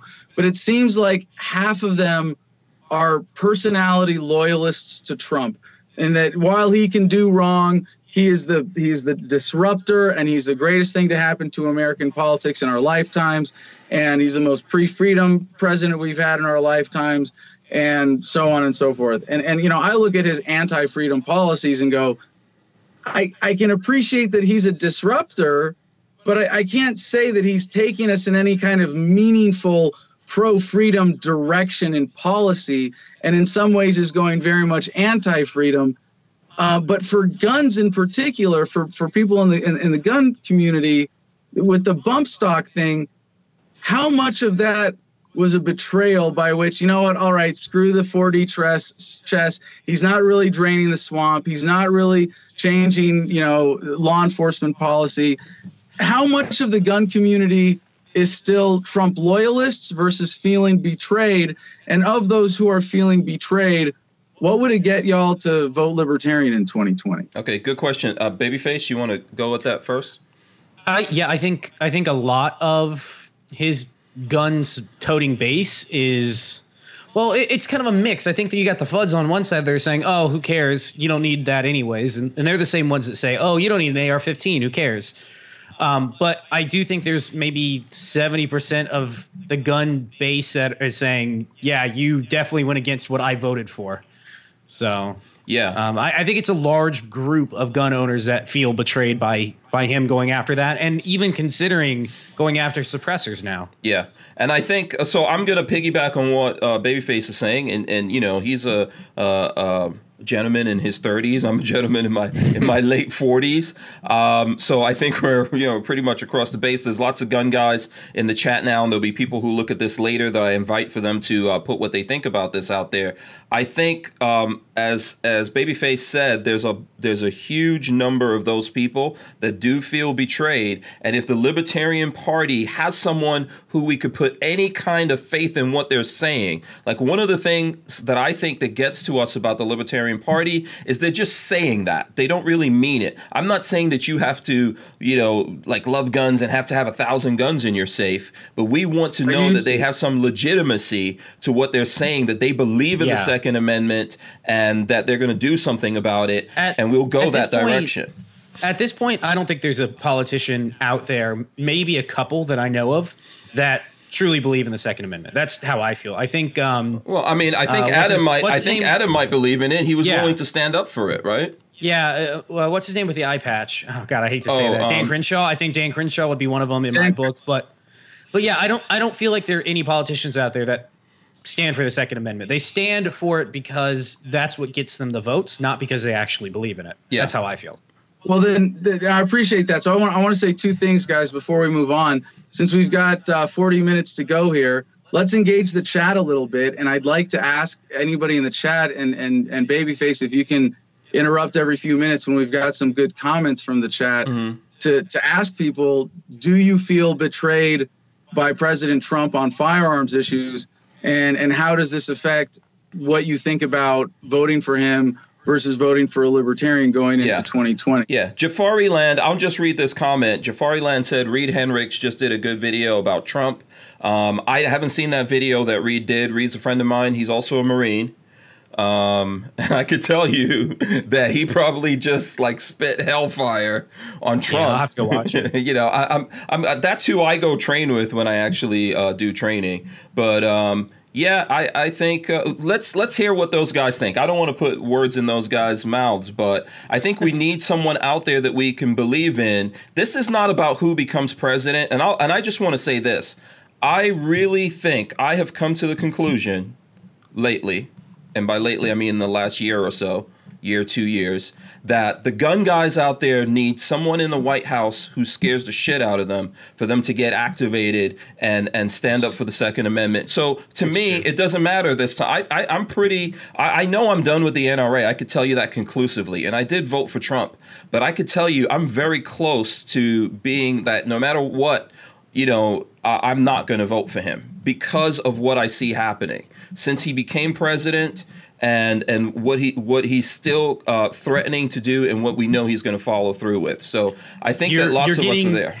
You're getting betrayed, betrayed, betrayed, absolutely betrayed, absolutely feel betrayed. we need some, yeah, we need somebody that stands up for the second, betrayed. So yeah, they, I, I can tell you how our chat's gonna feel because we, you know, we see it every night, or I see it most nights of the week. Hank sees it every night, but yeah, that we're kind of we're kind of preaching to the choir in that in that aspect. All right. Well, well, Hank and, and Babyface, let me let me make a, a a direct appeal to single issue gun issue, you know, single issue voters whose issue is firearms, and um, most people who are single issue voters are, are are bullshit. But because gun rights are so fundamental to freedom and the use of force and the relationship with government, uh, I really do respect people who make firearms their one issue. It, it is one that is is uniquely qualified to be a single. It's a linchpin. It's a pivot. It's it, it's everything. Like I, I believe in lots of things, uh, you know, above or uh, or around firearms. But how you do not have anything you cannot defend. All right. Well, so let me let me, uh, as a candidate now that, that we have the time, and, and, and since we're getting past the sound bites with with this good conversation here, um, about what exactly I am proposing to do for gun rights in America, because you guys say Second Amendment, I'm like, yeah, hundred percent, all there, because I believe in the principle of it. I'm not really a Second Amendment guy in the sense that it's those words and that document because they're not sacred. What is sacred is your right as an individual to to own yourself and defend yourself as you see fit. And that is deeper and truer and more universal to the human condition than words written on a piece of paper, no matter how righteous those words could be. So I, I, I get that people say, Are you a 2A guy? Well, yeah, okay, I'm a 2A guy, but not really because I don't believe in in the document. I'm I'm I'm a pro freedom guy at a much deeper level. So when you said, "Are you pro 2A?" I'm like, "Yeah, but I have to explain that." And so, I want to say, hold on, let me let me finish because this is this is the localization pitch for for gun owners and for people who are single issue firearms voters is that I'm not going to preserve the Second Amendment. We're going to we're, render we're, we're declaring the Constitution itself uh, a, a, dead letter. That the, the institution that it created, the federal government. And by the way, we had more freedom under the Articles of Confederation before that. The Constitution historically was a step backwards for freedom. But I'm going to say the Constitution is null and void. So in a sense, there will be no federal protection for your firearms rights. But has the federal government really been a protector of your firearms rights or a threat to it? And I would say it's been more of a threat to it. But more importantly, and this is, I need you guys to just stop and think and really consider this one really important point about localization is that if we stay under this one government, if we agree to this un American concept of centralization of power, then we are going to be fighting every liberal in this country to determine national gun control policy. And that's a fight we're probably going to lose in the long run. And I don't want to fight that fight. If, again, if we instead embrace localization, you're much more likely to find a state or a county or a community where firearms rights are absolutely, unquestionably respected. So instead of saying, let's argue about this at the national level and convince everybody in New York and California to agree with us on firearms rights, let them have their their their little socialist uh, utopias and have their failed experiments because it's going to mean that your rights and your state are going to be more likely to be preserved and relevant to you. But as has always been the case, as Thomas Jefferson said, the price of liberty is eternal vigilance. And I would rather be fighting a state government than the federal government when it comes to firearms rights. And I'd rather get it even more local than that. And I think that's the ultimate promise that this platform and this campaign offers for people who are pro gun is that if you live in a state or an area that's pro gun, it will become more pro gun and will be free of all bullshit federal restrictions on how that community determines its own firearms policy. So, but so what do you, how do you feel about, first off, where do you, where do you call home? Because uh, you said you lived in Virginia at one point. Where do you call home now? Arizona. I live in the mountains. Arizona. So, um, a question that I would have is what happens to us that live in the fighting states? So, New York and California obviously are anti gun. Places like Montana, where you have to fend for yourself, is obviously very pro gun. What about us in Florida, where it's 50 50? You got people down south that would love to see them gone. You got people up north that uh, like us that we don't want them taken away. We will never give them up. Yeah, that's the re- that that's work? the realistic. And, and let me just uh, mm-hmm. piggyback on that there's there's philosophy and then there's what's, what's going to happen in the real world in practice yeah, yeah, and then that's the that's the that's the realistic thing about dissolving the union dissolving the government uh, mm-hmm. uh, you know throwing away the constitution and things like that like i understand where you're coming from philosophically and and and mm-hmm. i and i actually admire that and i respect that adam but the reality of it is we, if we actually got there we would have to deal with that we yes. like oh, us yes. specifically yeah that, that's why I said the eternal vigilance quote is that it's not just, hey, we're going to get rid of all federal gun laws and then it's going to be all peachy keen. No, you still got to worry about state gun laws and you're still going to have to fight those battles at the state. But now you're only fighting the state. Is the gun community more likely to win when it's only fighting the state government or when it's fighting the federal government and all the corrupt influences with that? Yeah. So, one, it makes that fight easier. Okay, but that's it. But that's it. But you see what you're talking about, and and I don't think it's it's realistic what you're saying. Like if you became president, you're dissolving. This is what we're discussing here, right? The end game of, of if if you, if you actually became president. And I know you already said that it's really not about becoming president. It's about getting right. a significant vote for the Libertarian Party to change the future of what happens here. But the reality of what happens, uh, if let's like let's say we do that thought uh, experiment. If you get if you do become president and you dissolve the government, we're going to be living in anarchy, and it's not going to be fun. It's is yeah, it's going to be a lot.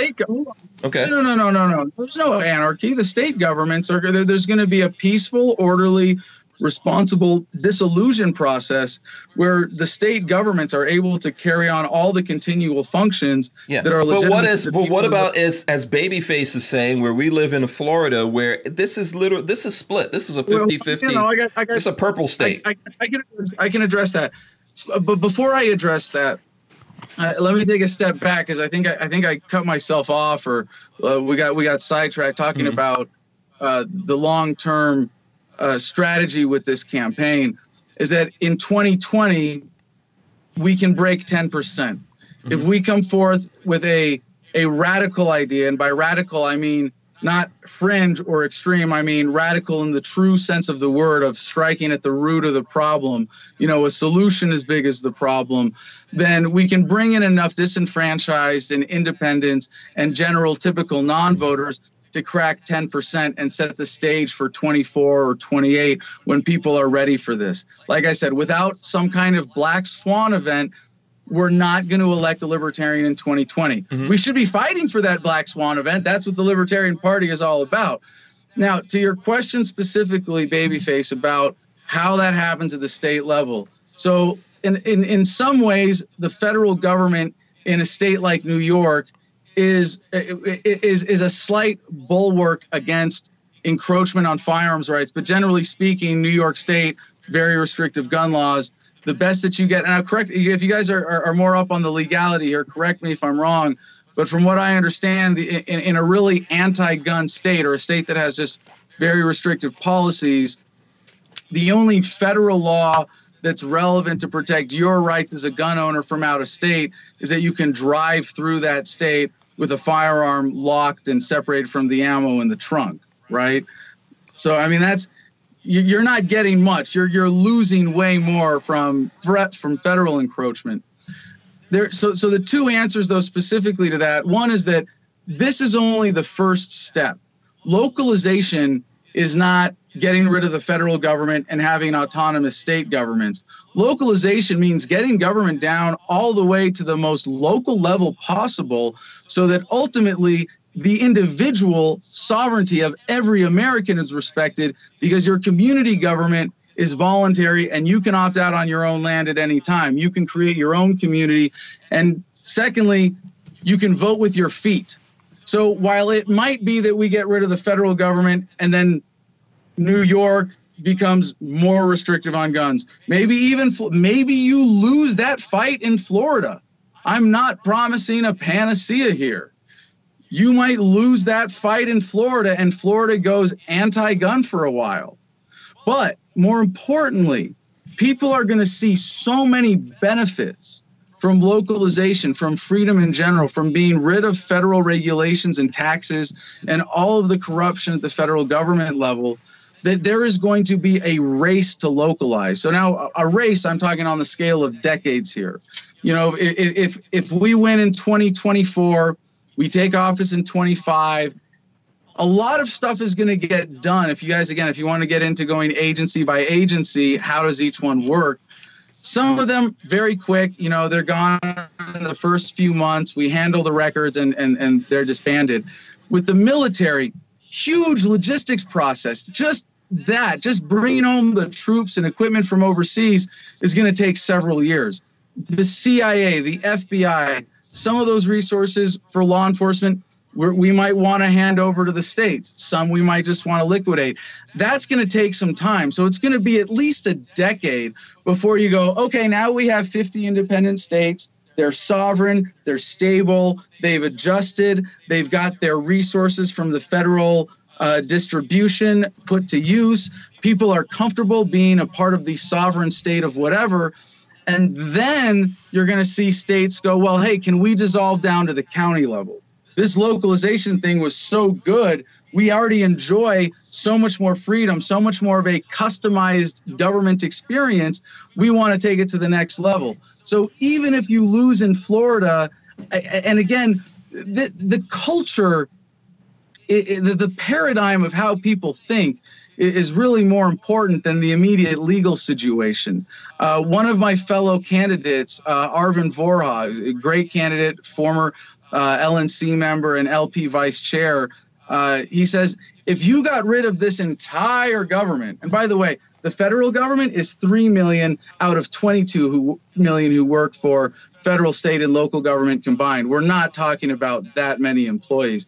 But he says, if you got rid of the entire government today, this culture would produce the exact same government tomorrow. and, and maybe it's not that exact, but the paradigm, if people think we need a president, people think we need gun laws, people think we need taxes, people think we need all the policies of corporatism and regulation, the drug war, they'll demand it and we'll get it again. And in the long run, what we have to do is change the paradigm. And this is where my message to, to the gun community would say keep getting out there, be bold, be active, be without being confrontational, without being scary, be in your face get get out there and and do things like load a shotgun. I mean, I haven't heard of anybody else doing anything really like that since I did it in 2013. Yeah. You know, wh- where is where where's the activism changing the paradigm, making sure that when we get government down to the Florida level, that you win that battle? Yeah, listen, I agree with you. That that definitely something has to be done. I think there's there's um a, you know obviously it's a complete it's going to be a completely different world uh, the, from, than the one that you're imagining. Um, but where's the where's the rest of the Libertarian Party uh, with your particular philosophy here? Are they in line with what you're saying, or you're trying to get them in line with what you're saying? Because I doubt that the folks who are you know, mostly controlling what's going on in the Libertarian Party are planning that if in 2024 or any time after that, uh, they are the ones leading the country, sitting, you know, in the White House, that they're going to dissolve the government. Well, uh, you'd you'd be positive, positively surprised actually, and uh, I mean, let me let me bare my soul on behalf of the Libertarian Party here and talk about all of the internal conflicts and and and soul searching type right. questions that we ask ourselves. Uh, but first, let me point out that Gary Johnson is not representative of the base of the Libertarian Party and it, it's it's a big mistake if you think that's what it is. And I can kind of explain this quickly numerically. There are about a thousand delegates at the national convention every four years who all get to vote for whomever they want to be the vice president and presidential nominees. And at the end of convention season in 2016, only about 60% of the slots were filled and they were able to fill the rest of the slots after convention season kind of at the last minute with Gary Johnson supporters. Now, this isn't cheating. I'm not faulting him for this. This is just playing the game better. Mm-hmm. But if the Libertarian Party turned out more of its grassroots, you'd see it be a lot more libertarian and we'd be electing libertarian candidates instead of libertarian leaning moderates or other forms of uh, of washed up yeah. Republicans. Or what I hear is maybe if uh, us gun guys went into the Libertarian Party, we could take those damn delegates. Absolutely, it would be very. We can control that bad boy. I would, I would love exactly. So, well, a big part of my campaign has been organizing delegates over the last three years, and we've recruited over three thousand people, and we only need a thousand hypothetically you know, to be delegates because I know we'll have some attrition over that time. But right now we're organizing state coordinators and regional coordinators, and it's very easy. It's embarrassing how easy it is to be a national delegate for the Libertarian Party. You go to your state convention and they say, Who wants to be a national delegate? You raise your hand. And then you go to the national convention. How many delegates only- is, is it for each state? State is that a set number, or does it depend on it, the state or the size of the state? It's dependent on the success of the state party, but they end up being roughly apportioned by population because vote total is one of the factors. Um, so when it comes to whether to, to answer your, so I, to answer your question more directly, there there's a sort of false divide in the party between the, the radicals and the prags, and that's the pragmatists versus the, the the philosophical libertarians. And the losing strategy for Gary Johnson was, well, he doesn't really believe in what we believe in. He's not really going to inspire anybody to think differently the way that we think differently. But he's a two-term governor. He's got mainstream credibility. He's socially liberal, fiscally conservative. Let's just kind of put him forward and hide behind him. And and that's been that's really how that came about. Most people in the Libertarian Party are much more like me, at least in terms of the philosophy and saying, no, these are absolute ethical principles. You own yourself. The non-aggression principle is ethics. Government is is illegitimate as an unethical, coercive institution, et cetera, et cetera. So the people who I've recruited were on board with my specific pitch for localization, you know, going back years. And and of of my audience, my fan base, uh, you know, I have a lot of fans who are constitutional conservatives. I have a lot of fans who are, you know, anti-war or pro-drug types. So I have people who who just enjoy my message who aren't fully on board. But I would say of my base, it's like 70 to 80 percent is like totally on board. And then if you go to the the, the Libertarian Party uh, establishment. I, I, laugh every time I call it the establishment because it's the anti-establishment establishment. But the, the, the base of the party, you know, the 400 people or so who will show up at every uh, national convention, no matter what, who are the ones who organize their state and county convention meetings. Th- those people, um, they, they all really like me because I've been a lifetime Libertarian Party member since I could first afford it when I got back from Iraq. I've dedicated my life to full time Libertarian activism for you know over 12 years, um, and there are some reservations about this strategy of saying, hey, let's be less about ideology. Let's be more about principle. Let's be more about ethics. Let's be more about unity and do that by policy wise being about localization. And it sounds a little bold, but actually dissolving the federal government in a peaceful manner is more reasonable than keeping it going. And most of them, after like, I would say of, of those people, you know, very few of them get it right away, but most of them get it after listening to me for an hour. Okay. You know, they I mean, I, I, mean, listen, I, I like you. I, I understand what you're saying, and there's parts of it that I completely agree with. Here's the problem dissolving all these things in America, the practicality of it you know, uh, th- this is what people I think are looking at, right? What's the practicality of, okay, we actually get the White House and then we dissolve everything? Realizing that at the end of the day, we do have, we are sitting in a breadbasket here in America.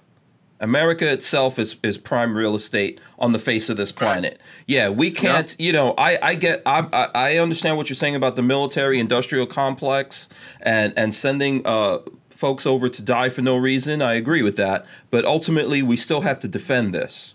We still have to yeah. figure out a way to stay together. Yeah. Someone has to take charge and and actually right the ship, run the ship. Someone it, it's it sounds terrible, but someone has to do it. We can't like have a goal that if we get someone in there, then we dissolve everything and then that's going to solve what's going on. Most people in the world are sheep and they have to be led by someone. Or, well, or, or am I totally insane? Am I am I alone insane? I'm, with, no, I'm, with I'm with you on that. No, no, no, no. You're not. I mean, there's, there's, oh wow, there's so much to unpack there. Now we've been in this for an hour yeah, and 45 we still, minutes. We, got, we still like, got wait, some wait, time. Wait, got, yeah, and, I, and you could come back in the future. We, we have time and you can yeah. come back. But you know, I think yeah. that this is what we really, we really have to deal with because that's what scares people away ultimately to say, okay, so the, the end goal of this philosophy is that we're going to win. We're going to get the White House. And what we're going to do is we are going to dissolve the government even though a lot of us agree that we need smaller on, government, on, less laws, etc. I got to interrupt because mm-hmm. it's not. You, you got to be careful to not misrepresent this. I never said dissolve the government, which would be everything state, local, federal. Mm-hmm. All I'm saying is dissolve the federal. Mm-hmm. So just please, just just be careful. Say dissolve the federal. States are still intact, and if anything, they become stronger temporarily. Mm-hmm. No, I listen. So okay. They're, they're, hold on, you gave me so much to mm. respond to in that, and it's it, it is something that you know you, you have to think about because we are so ingrained in this pair. Like I, I am intellectually challenging everybody who hears this, or at least most people, to say you have some ideas in your head that really are contradictory to this. But let's examine how did they get there? Why do we confuse the government with the country? Mm-hmm. And I know this is a point you guys can really appreciate. We make America stronger the less government we have. And I'll go even a step further in this in the sense that I'm an American imperialist in terms of Americanism, mm-hmm. not the American government. The American government, especially the federal government, is a tumor on our ass of a country. It is not our country. It is not our national identity. We don't need to be united under for, one government for, for, to be united as Americans. For sure, we've let the federal government get really bloated. For sure, without a doubt. Right. Without a doubt, we've, let it, we've yeah we've we've let it get so, bloated. So the defense. So you you raised the defense question, mm-hmm. and there's there's two tricky philosophical. Uh, please let me let me make a couple philosophical points on this, and and and then and then one conclusion uh, about the flat Earth. Don't let me forget that. So. Uh oh. Um, when it yeah uh, when it comes to don't add the flat earth, earth. okay please now, don't nor, add that to this now, nor have i ever okay, been good. a flat earth I'm, no i'm using it to make a very important point though okay, okay, but i'll come back to that okay so the thing about defense the one really significant objection to this platform that, that comes from a, a sort of legitimate uh, logistical perspective is the national defense. And this is something that I could talk about by itself for hours because as a combat veteran, it's something that, that that's really near and dear to my heart, not just because I was a combat veteran, but specifically because I followed orders that I should not have. You know, you have I, I tortured people in Iraq. I, I participated in sleep deprivation guarding detainees and that was a violation of the Geneva Conventions. And what I should have said when I was ordered to do that was, uh, "Hey, isn't this a violation of the Geneva Conventions? Is there a different way we can do this?" And then eventually say, "Okay, I'm not doing it," and face the consequences.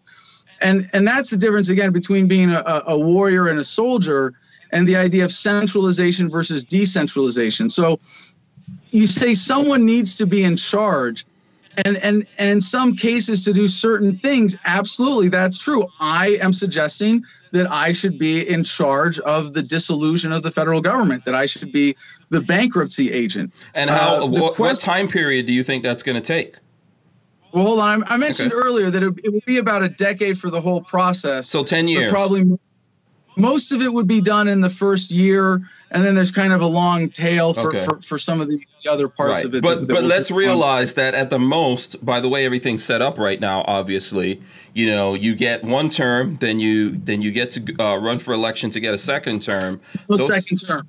Okay. No, there's no, see, but you just said ten years, so you you you're going to change right, that immediate no structure because there is no election. The Constitution is already a dead letter at that point, so we don't get to elect. So another. basically, if you get elected, you become a dictator, and and you tear up the Constitution and everything else, and and no, write the rules. Have, because the the only so in in order for me to tear up the Constitution, at the same time, I in, in order to do that, I'm not. I cannot be submitting another governing document and saying this is now the source of my authority. So what we're going to do is have on the website before the national convention next year. By the time I'm ever actually asking someone to vote for me, which is not voting for me, it's voting for this exact plan.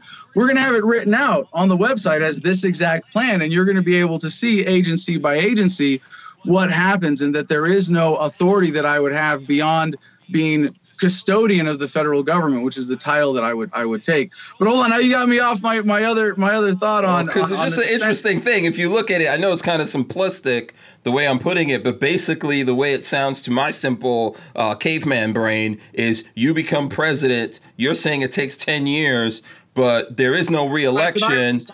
Hold on, there. So the the, the I don't think I mentioned okay. this specifically, mm-hmm. but one of the parts that happens on day one as I sign the one executive order is that the federal government is of no authority. yeah. So this is the executive order to end all executive orders, and in some people's mind, they could see this as worse than any executive orders that Trump has done, anything you know worse than whatever Obama did. If you take all the executive orders and lump them together, because I mean, this is a you know this it, it could be viewed as a pretty totalitarian executive order. Not if the American people overwhelmingly vote for it. And I'm not going to accept victory on this platform with 34% to the old party's 33 33. Because that would mean that two thirds of the country voted for there to be a president and only one third voted for there not to be a president. So that would not be acceptable. And I would, I would not. Uh, I would not try to do that under that those circumstances. In fact, I think we're going to need an overwhelming majority. I think it's going to have to be more like 60 percent. Um, but this this idea of, of decentralization as opposed to centralization, the militia-based defense means that anybody can opt out at any time and go and do something else or do something more effective for defense. So we have a more effective defense system. This is again what the founders advocated for. They were against anything resembling what they called a standing army. They did not want the United States to have a military. They wanted us to have an active, vibrant, engaged, organized, well-regulated citizen militia. Yeah, that's a more ready to ready to organize very quickly. But I also don't think this, the founding fathers envisioned that what they put together would be torn asunder in 2020 or 2024 and and become something completely different. I, I'm not saying that they envisioned this either that w- of what we're living. There's a very important semantic distinction here. Mm-hmm. I say founders versus framers mm-hmm. as very different terms. Okay. The founders of this country were the ones who said, fuck you to a king, we'll fight for our freedom, we're not going to be part of your empire anymore. Mm-hmm. They created a set of colonies that then were sovereign and independent and were organized at first under the Articles of Confederation, which gave them a lot more autonomy. There's a dangerous mythology in the United States that the framers were the founders because they started the corporation that is the federal government. And if anything, you look at what Patrick Henry, the anti federalists, had to say about it, they were very much against this. The real founders of this country, generally speaking, were against, and, and I, again, you could count it, and I'm not pretending to be an historical mm-hmm. expert here, mm-hmm. but let's just take, peek behind the curtain of the mythology that has been foisted upon us by government run schools that don't even explain what government is. So, no, the founders of this country who said we shouldn't have a standing army, we should have a militia based defense, they saw the Constitution as a huge step backwards for freedom, creating this new central authority, this new concentrated power that they actually thought shouldn't exist. In terms of what the founders envisioned, getting rid of the federal government is the best thing that we could possibly do. So, the specialization of leadership, I'm going to sidebar on this since you brought it up, Hank. Sometimes I, I challenge my audience. I, I, I don't know if you've noticed, I have a little habit of doing that because I like to think anybody who's listening to me is at least open minded enough to change their paradigm a little bit. Um, sometimes I'll say, How many of you designed the cut of the shirt that you're wearing right now? And everybody looks at me like, what the heck is he talking about? Of course I didn't. I when I bought this at Walmart. And uh, unless there's one smartass in the back going, yeah, I'm a fashion designer, right? But uh, the point is, when it comes to fashion and design, most of us are sheeple. Most of us are followers.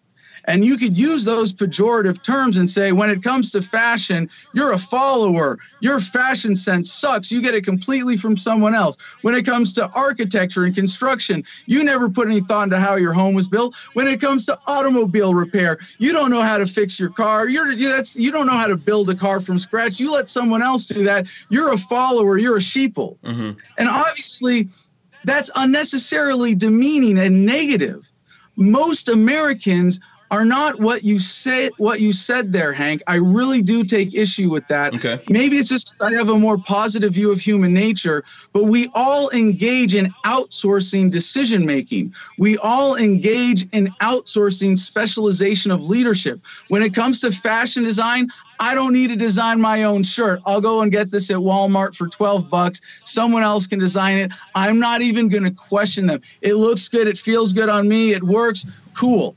And similarly with government, for those of us who are paying attention to this, it's incumbent upon us. I don't want to say it's a duty or an obligation or a responsibility or any of that crap, but it's it's a chance for us to to have leadership in the political realm and say localization is the way to go. It's the everybody gets what they want strategy. And we're going to show you how this immediately makes your life better.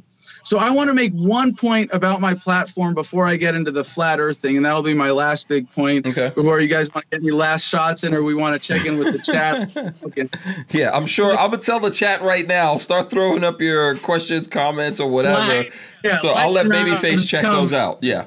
Okay, go ahead. Okay, so one thing that I didn't get to mention because Mhm. we've had so much fun talking about so many other big topics and stuff related to the, the gun community is that is what it means to be the bankruptcy agent of the United States and that I have a fiduciary responsibility to repay the true creditors of the federal government.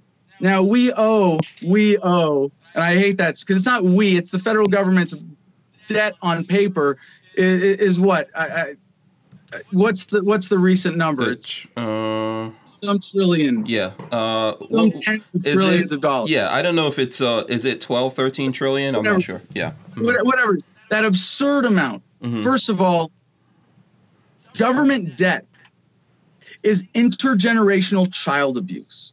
Because when you're born into this country, you are saddled with a share of the national debt that you never had a say on. You never had a voice in whether or not that money was going to be spent in your name and whether that debt was going to be attached to you.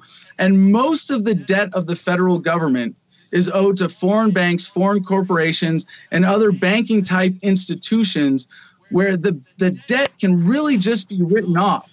And I'm not saying there won't be consequences and upheaval, but it'll be good consequences in terms of Yeah. overthrowing the tables of the money changers. Yeah, we're getting like There's- 22, 22 trillion is what I'm seeing from the in the chat. Yeah. Okay. Yeah. Okay. 22 trillion. Thank you. Mhm. So the federal debt is going to largely be written off.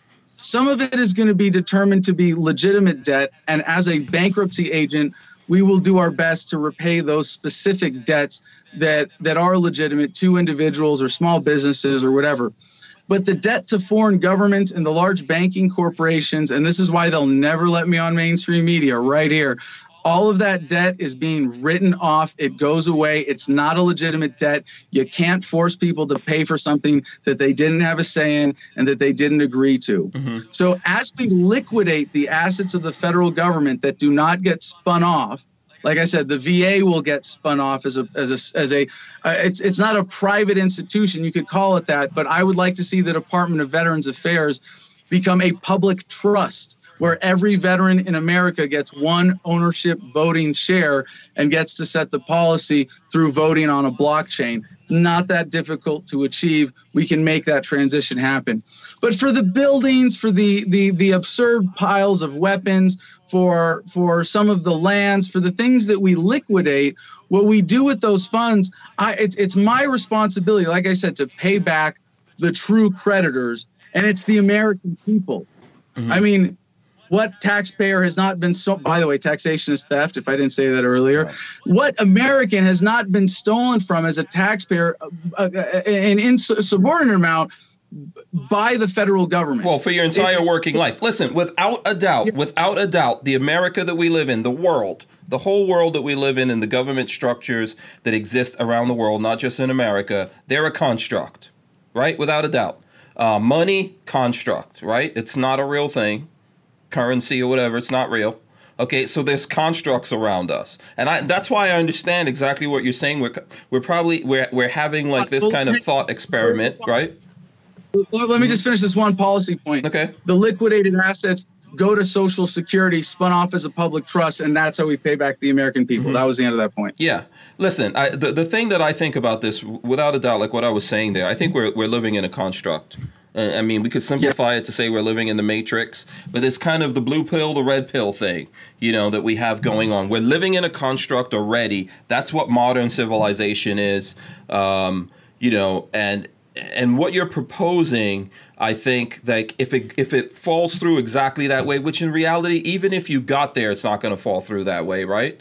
Because there's this thing that um, if you ever looked at the first Jurassic Park, you know where um, I forgot the name of that weird uh, actor that's in that's in Jurassic Park. He says like uh, Yeah. life. Yeah, life I know happens. exactly what you're talking Yeah, about. life happens. A whole bunch of things. Life finds a way. Life no, the way. line is life finds a way. Yes, exactly. So, you know, I think that's the ultimate thing that we're dealing here. We're already living in a construct. If you try to strip that away from people, there's a lot of people who don't really want to wake up to it. There's some of us who awake at a certain level, and there's all there's all kinds of complex things going on here that we're talking about.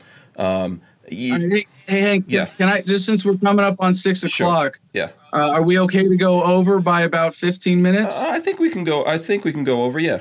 Okay, I, I'd like to propose a, a, just a quick agenda, if you Mm-hmm. don't mind, to wrap this up because I do have to go. But there, there, three, I, I want to make my flat Earth point.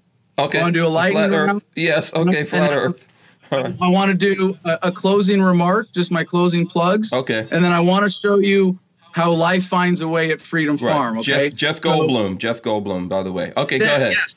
Right. All right. So for the first point, the flat Earth concept.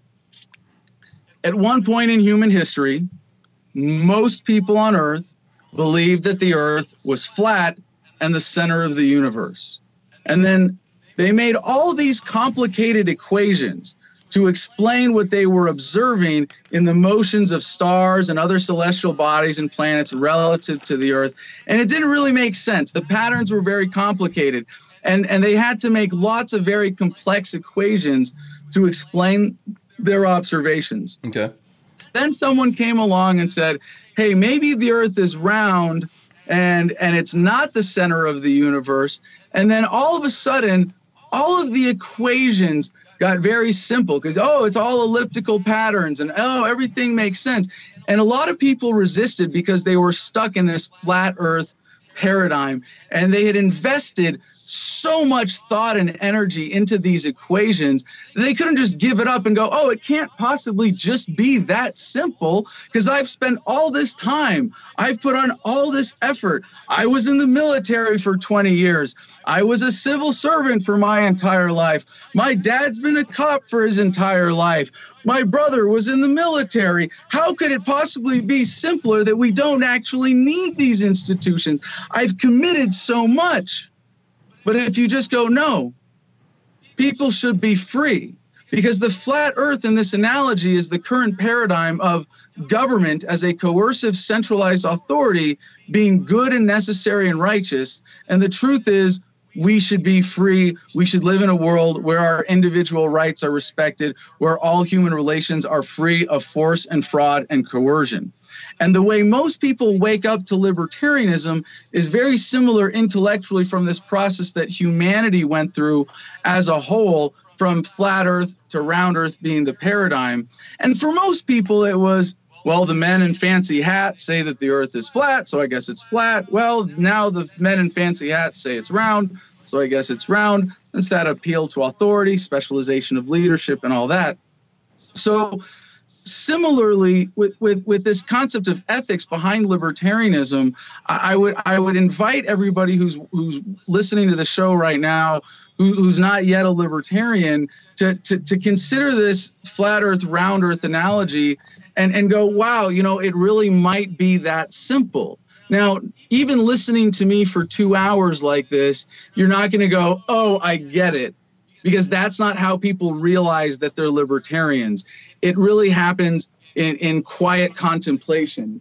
It happens in you know reflecting on your worldview for yourself and and running these new ideas through all of the various filters of your experiences. So I encourage people, especially for whom this might be the first exposure to these ideas, to really consider that. Now I get in my shameless plug Boom, for my the book, book. comes out. this is a book I started writing when I was in jail.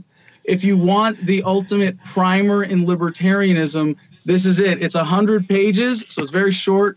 It's free in every digital format possible, including audiobook at thefreedomline.com. We sell them as cheap as we can get away with on Amazon. So please check that out. Please share it. If you can get the digital version, just check out the first few chapters, and, and, and I guarantee it'll it'll change your perspective. So um, on that note, oh, the last thing I'll say is that similarly, in this flat Earth, round Earth comparison, where you go from a false, overly complex model to a true, simple model, the Libertarian Party being about socially liberal, fiscally conservative, pro gun, anti tax, pro this, and that's the comp. No, localization and ethics and unity. It, you, this is what brings Americans together in respect for each other's freedom, as opposed to fighting over uh, the, the one size fits nobody solution. All right, so with that, let's do a lightning round, shall we? Yeah. Um. Do you want to do you want to open this up to the folks out there, babyface? What kind of comments are you seeing right now? Let's Uh, let some people get their uh, voices in here. Um. You know, and feel free. It's, it's just There- there- they're kind of just talking amongst themselves. Yeah. Um, I know there's some dissent out there. Look, ultimately, I think if you want to make this look like the Matrix, you know, I think that uh, if you want to do the Matrix analogy on this, most people are going to choose the Matrix ultimately, right? And that's the thing. And and and the the reality, the reality, I think, is somewhere in between. Because of the nature of who we are as human beings, we need to live in a construct that's just that's just the bottom line of who we are. That's why we form societies. Yep. That's why we do Yep. it. We need to live in a construct, uh, whether of our own design or, of someone else's design. Um, you know, listen. Um, I know that when Joe was telling me about you, he said this guy's really interesting. Uh, Joe, you didn't lie. you didn't lie whatsoever. Thank you, Joe. he did not lie, uh, and you are very interesting, man. And I and I could see us definitely uh, continuing this conversation. Um, you know, there's a lot of things. There's a lot of things here that people have to absorb. So I would agree with you. I think if folks out there wanted, if you want to explore this more, it's very easy to uh, to follow Adam, right? Um, Yep.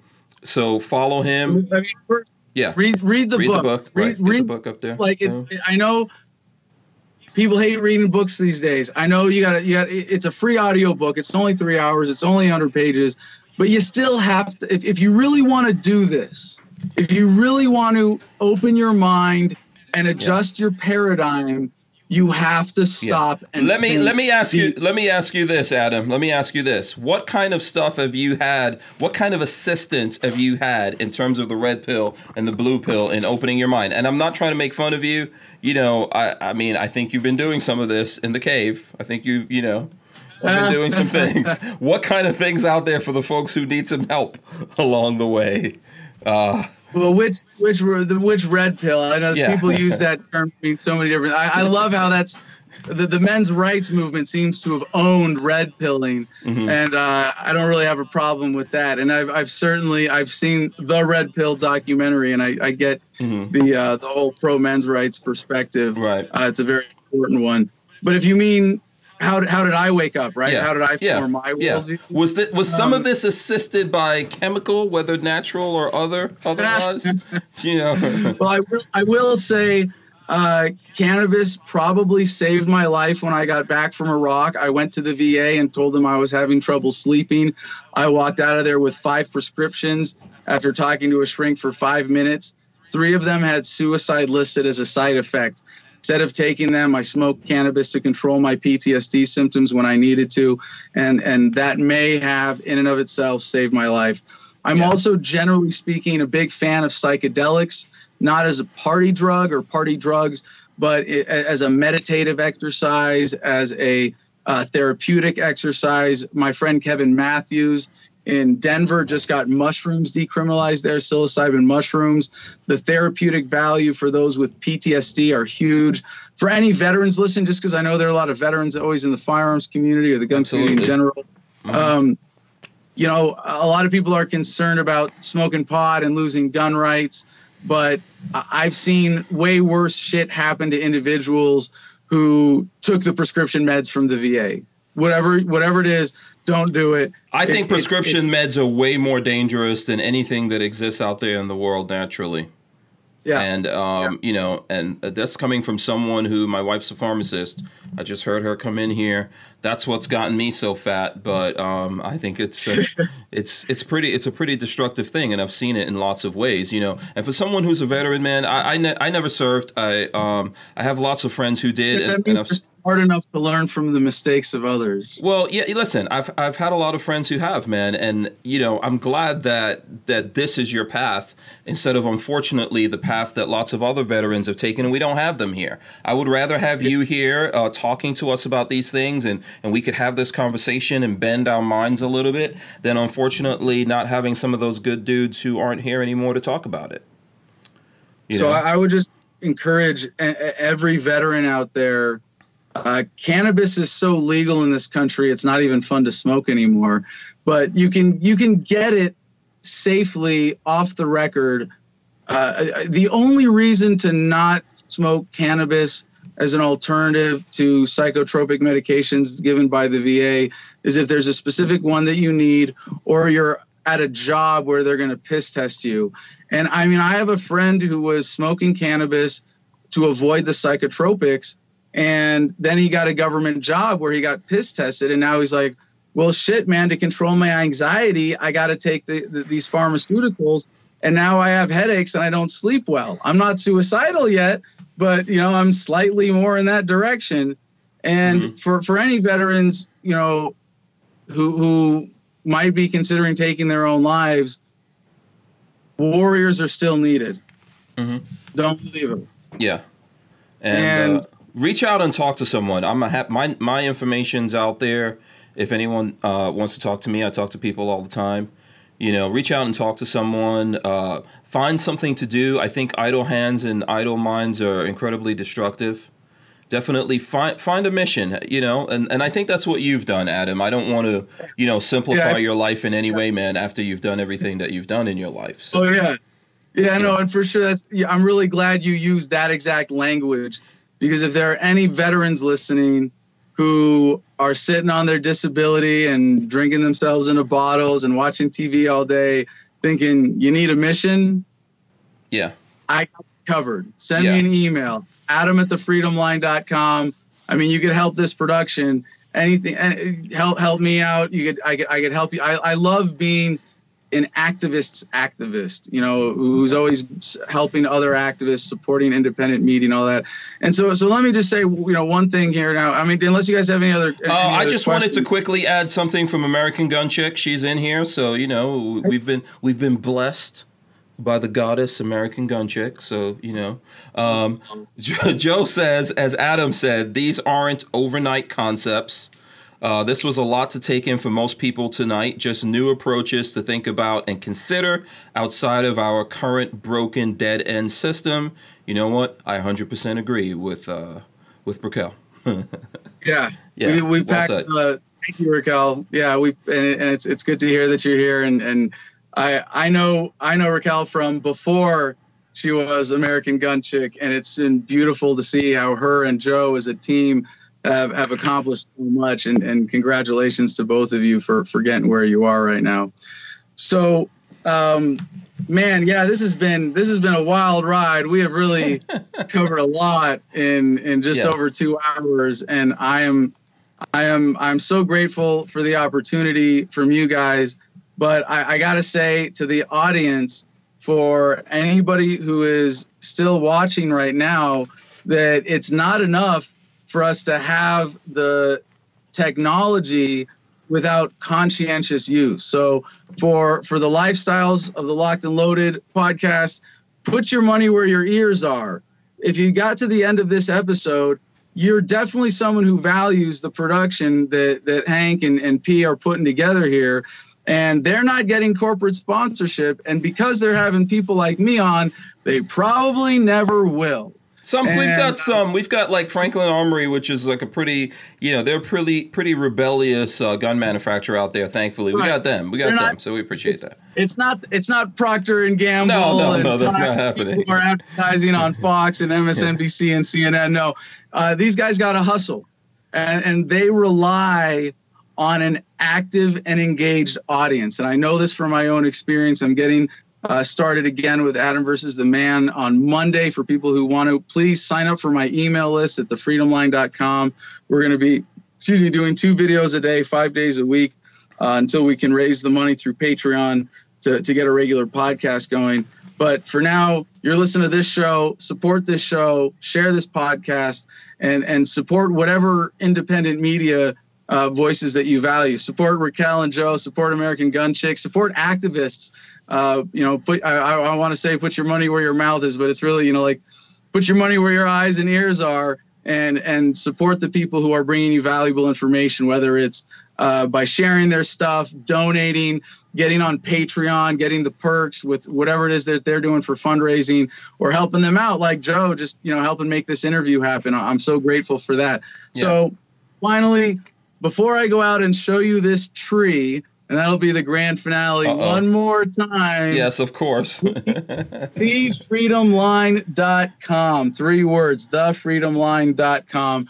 So now I'm going to unplug Yeah. my phone. All right, let's take a look here. We're going to go outside. And I, I, I kind of have to be careful because this, this is not just private property, but for, for legal reasons, a private property. And, and I, I can't show you uh, or let you guys see everything that, that, that's under development or in the works here. Yeah, By the it's way, still of the- daylight out there. That's surprising yeah, to me because yeah. yeah.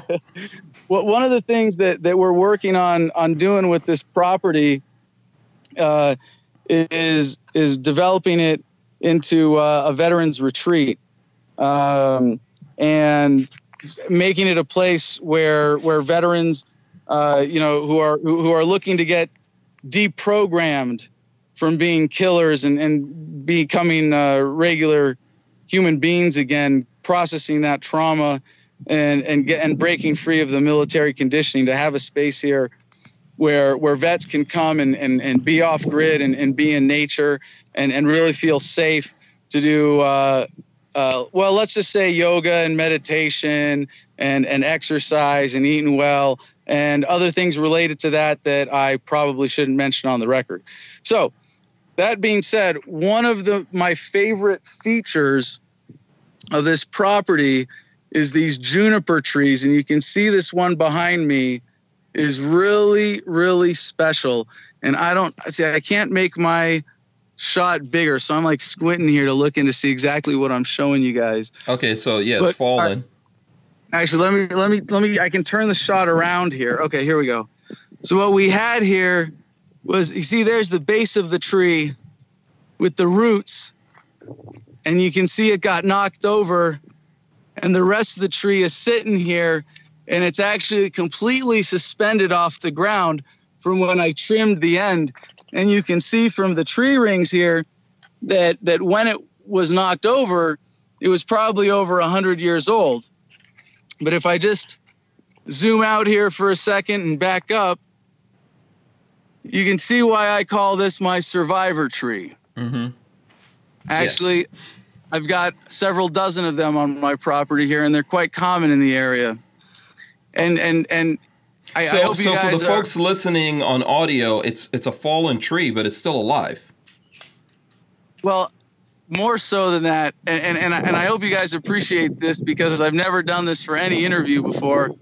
But you made me think about it when uh, you said life finds a way. And this is this was basically a tree that when it was knocked over was probably 35 40 feet high and it was knocked level but the roots just kept growing into the ground and the branches that were on the top side became the new main trunks of the tree hmm and so when you say life finds a way not only does it remind me of this but it reminds me of what i love so much about this place and that you can't have a bad day and come out and look at this tree and not think I'll find a way.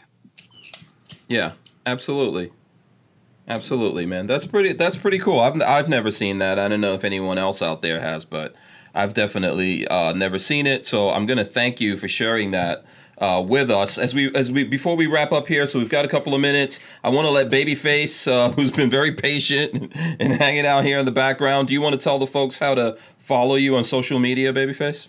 Yeah, uh, I'm sure I'm preaching to the choir at this point, but baby underscore face P on Instagram or babyface P on YouTube. We got tons of content coming out, lots of videos on gun stuff, uh, 2A things. So they'll be coming down the pike pretty soon. So yes. Thanks a go, lot. go tune in. Yes, absolutely. Check that out. Make sure you you check out Adam Kokesh. And uh, Adam, I, I really I want to thank you, man, for um, you know for taking the time out of your day to come on here, you know, and uh, hang out with uh, Patrick and myself, and uh, you know explain your position, all of that stuff. I really uh, want to thank you for that. You obviously did not have to do it, and we appreciate it. Um, I know it's not an easy thing to do.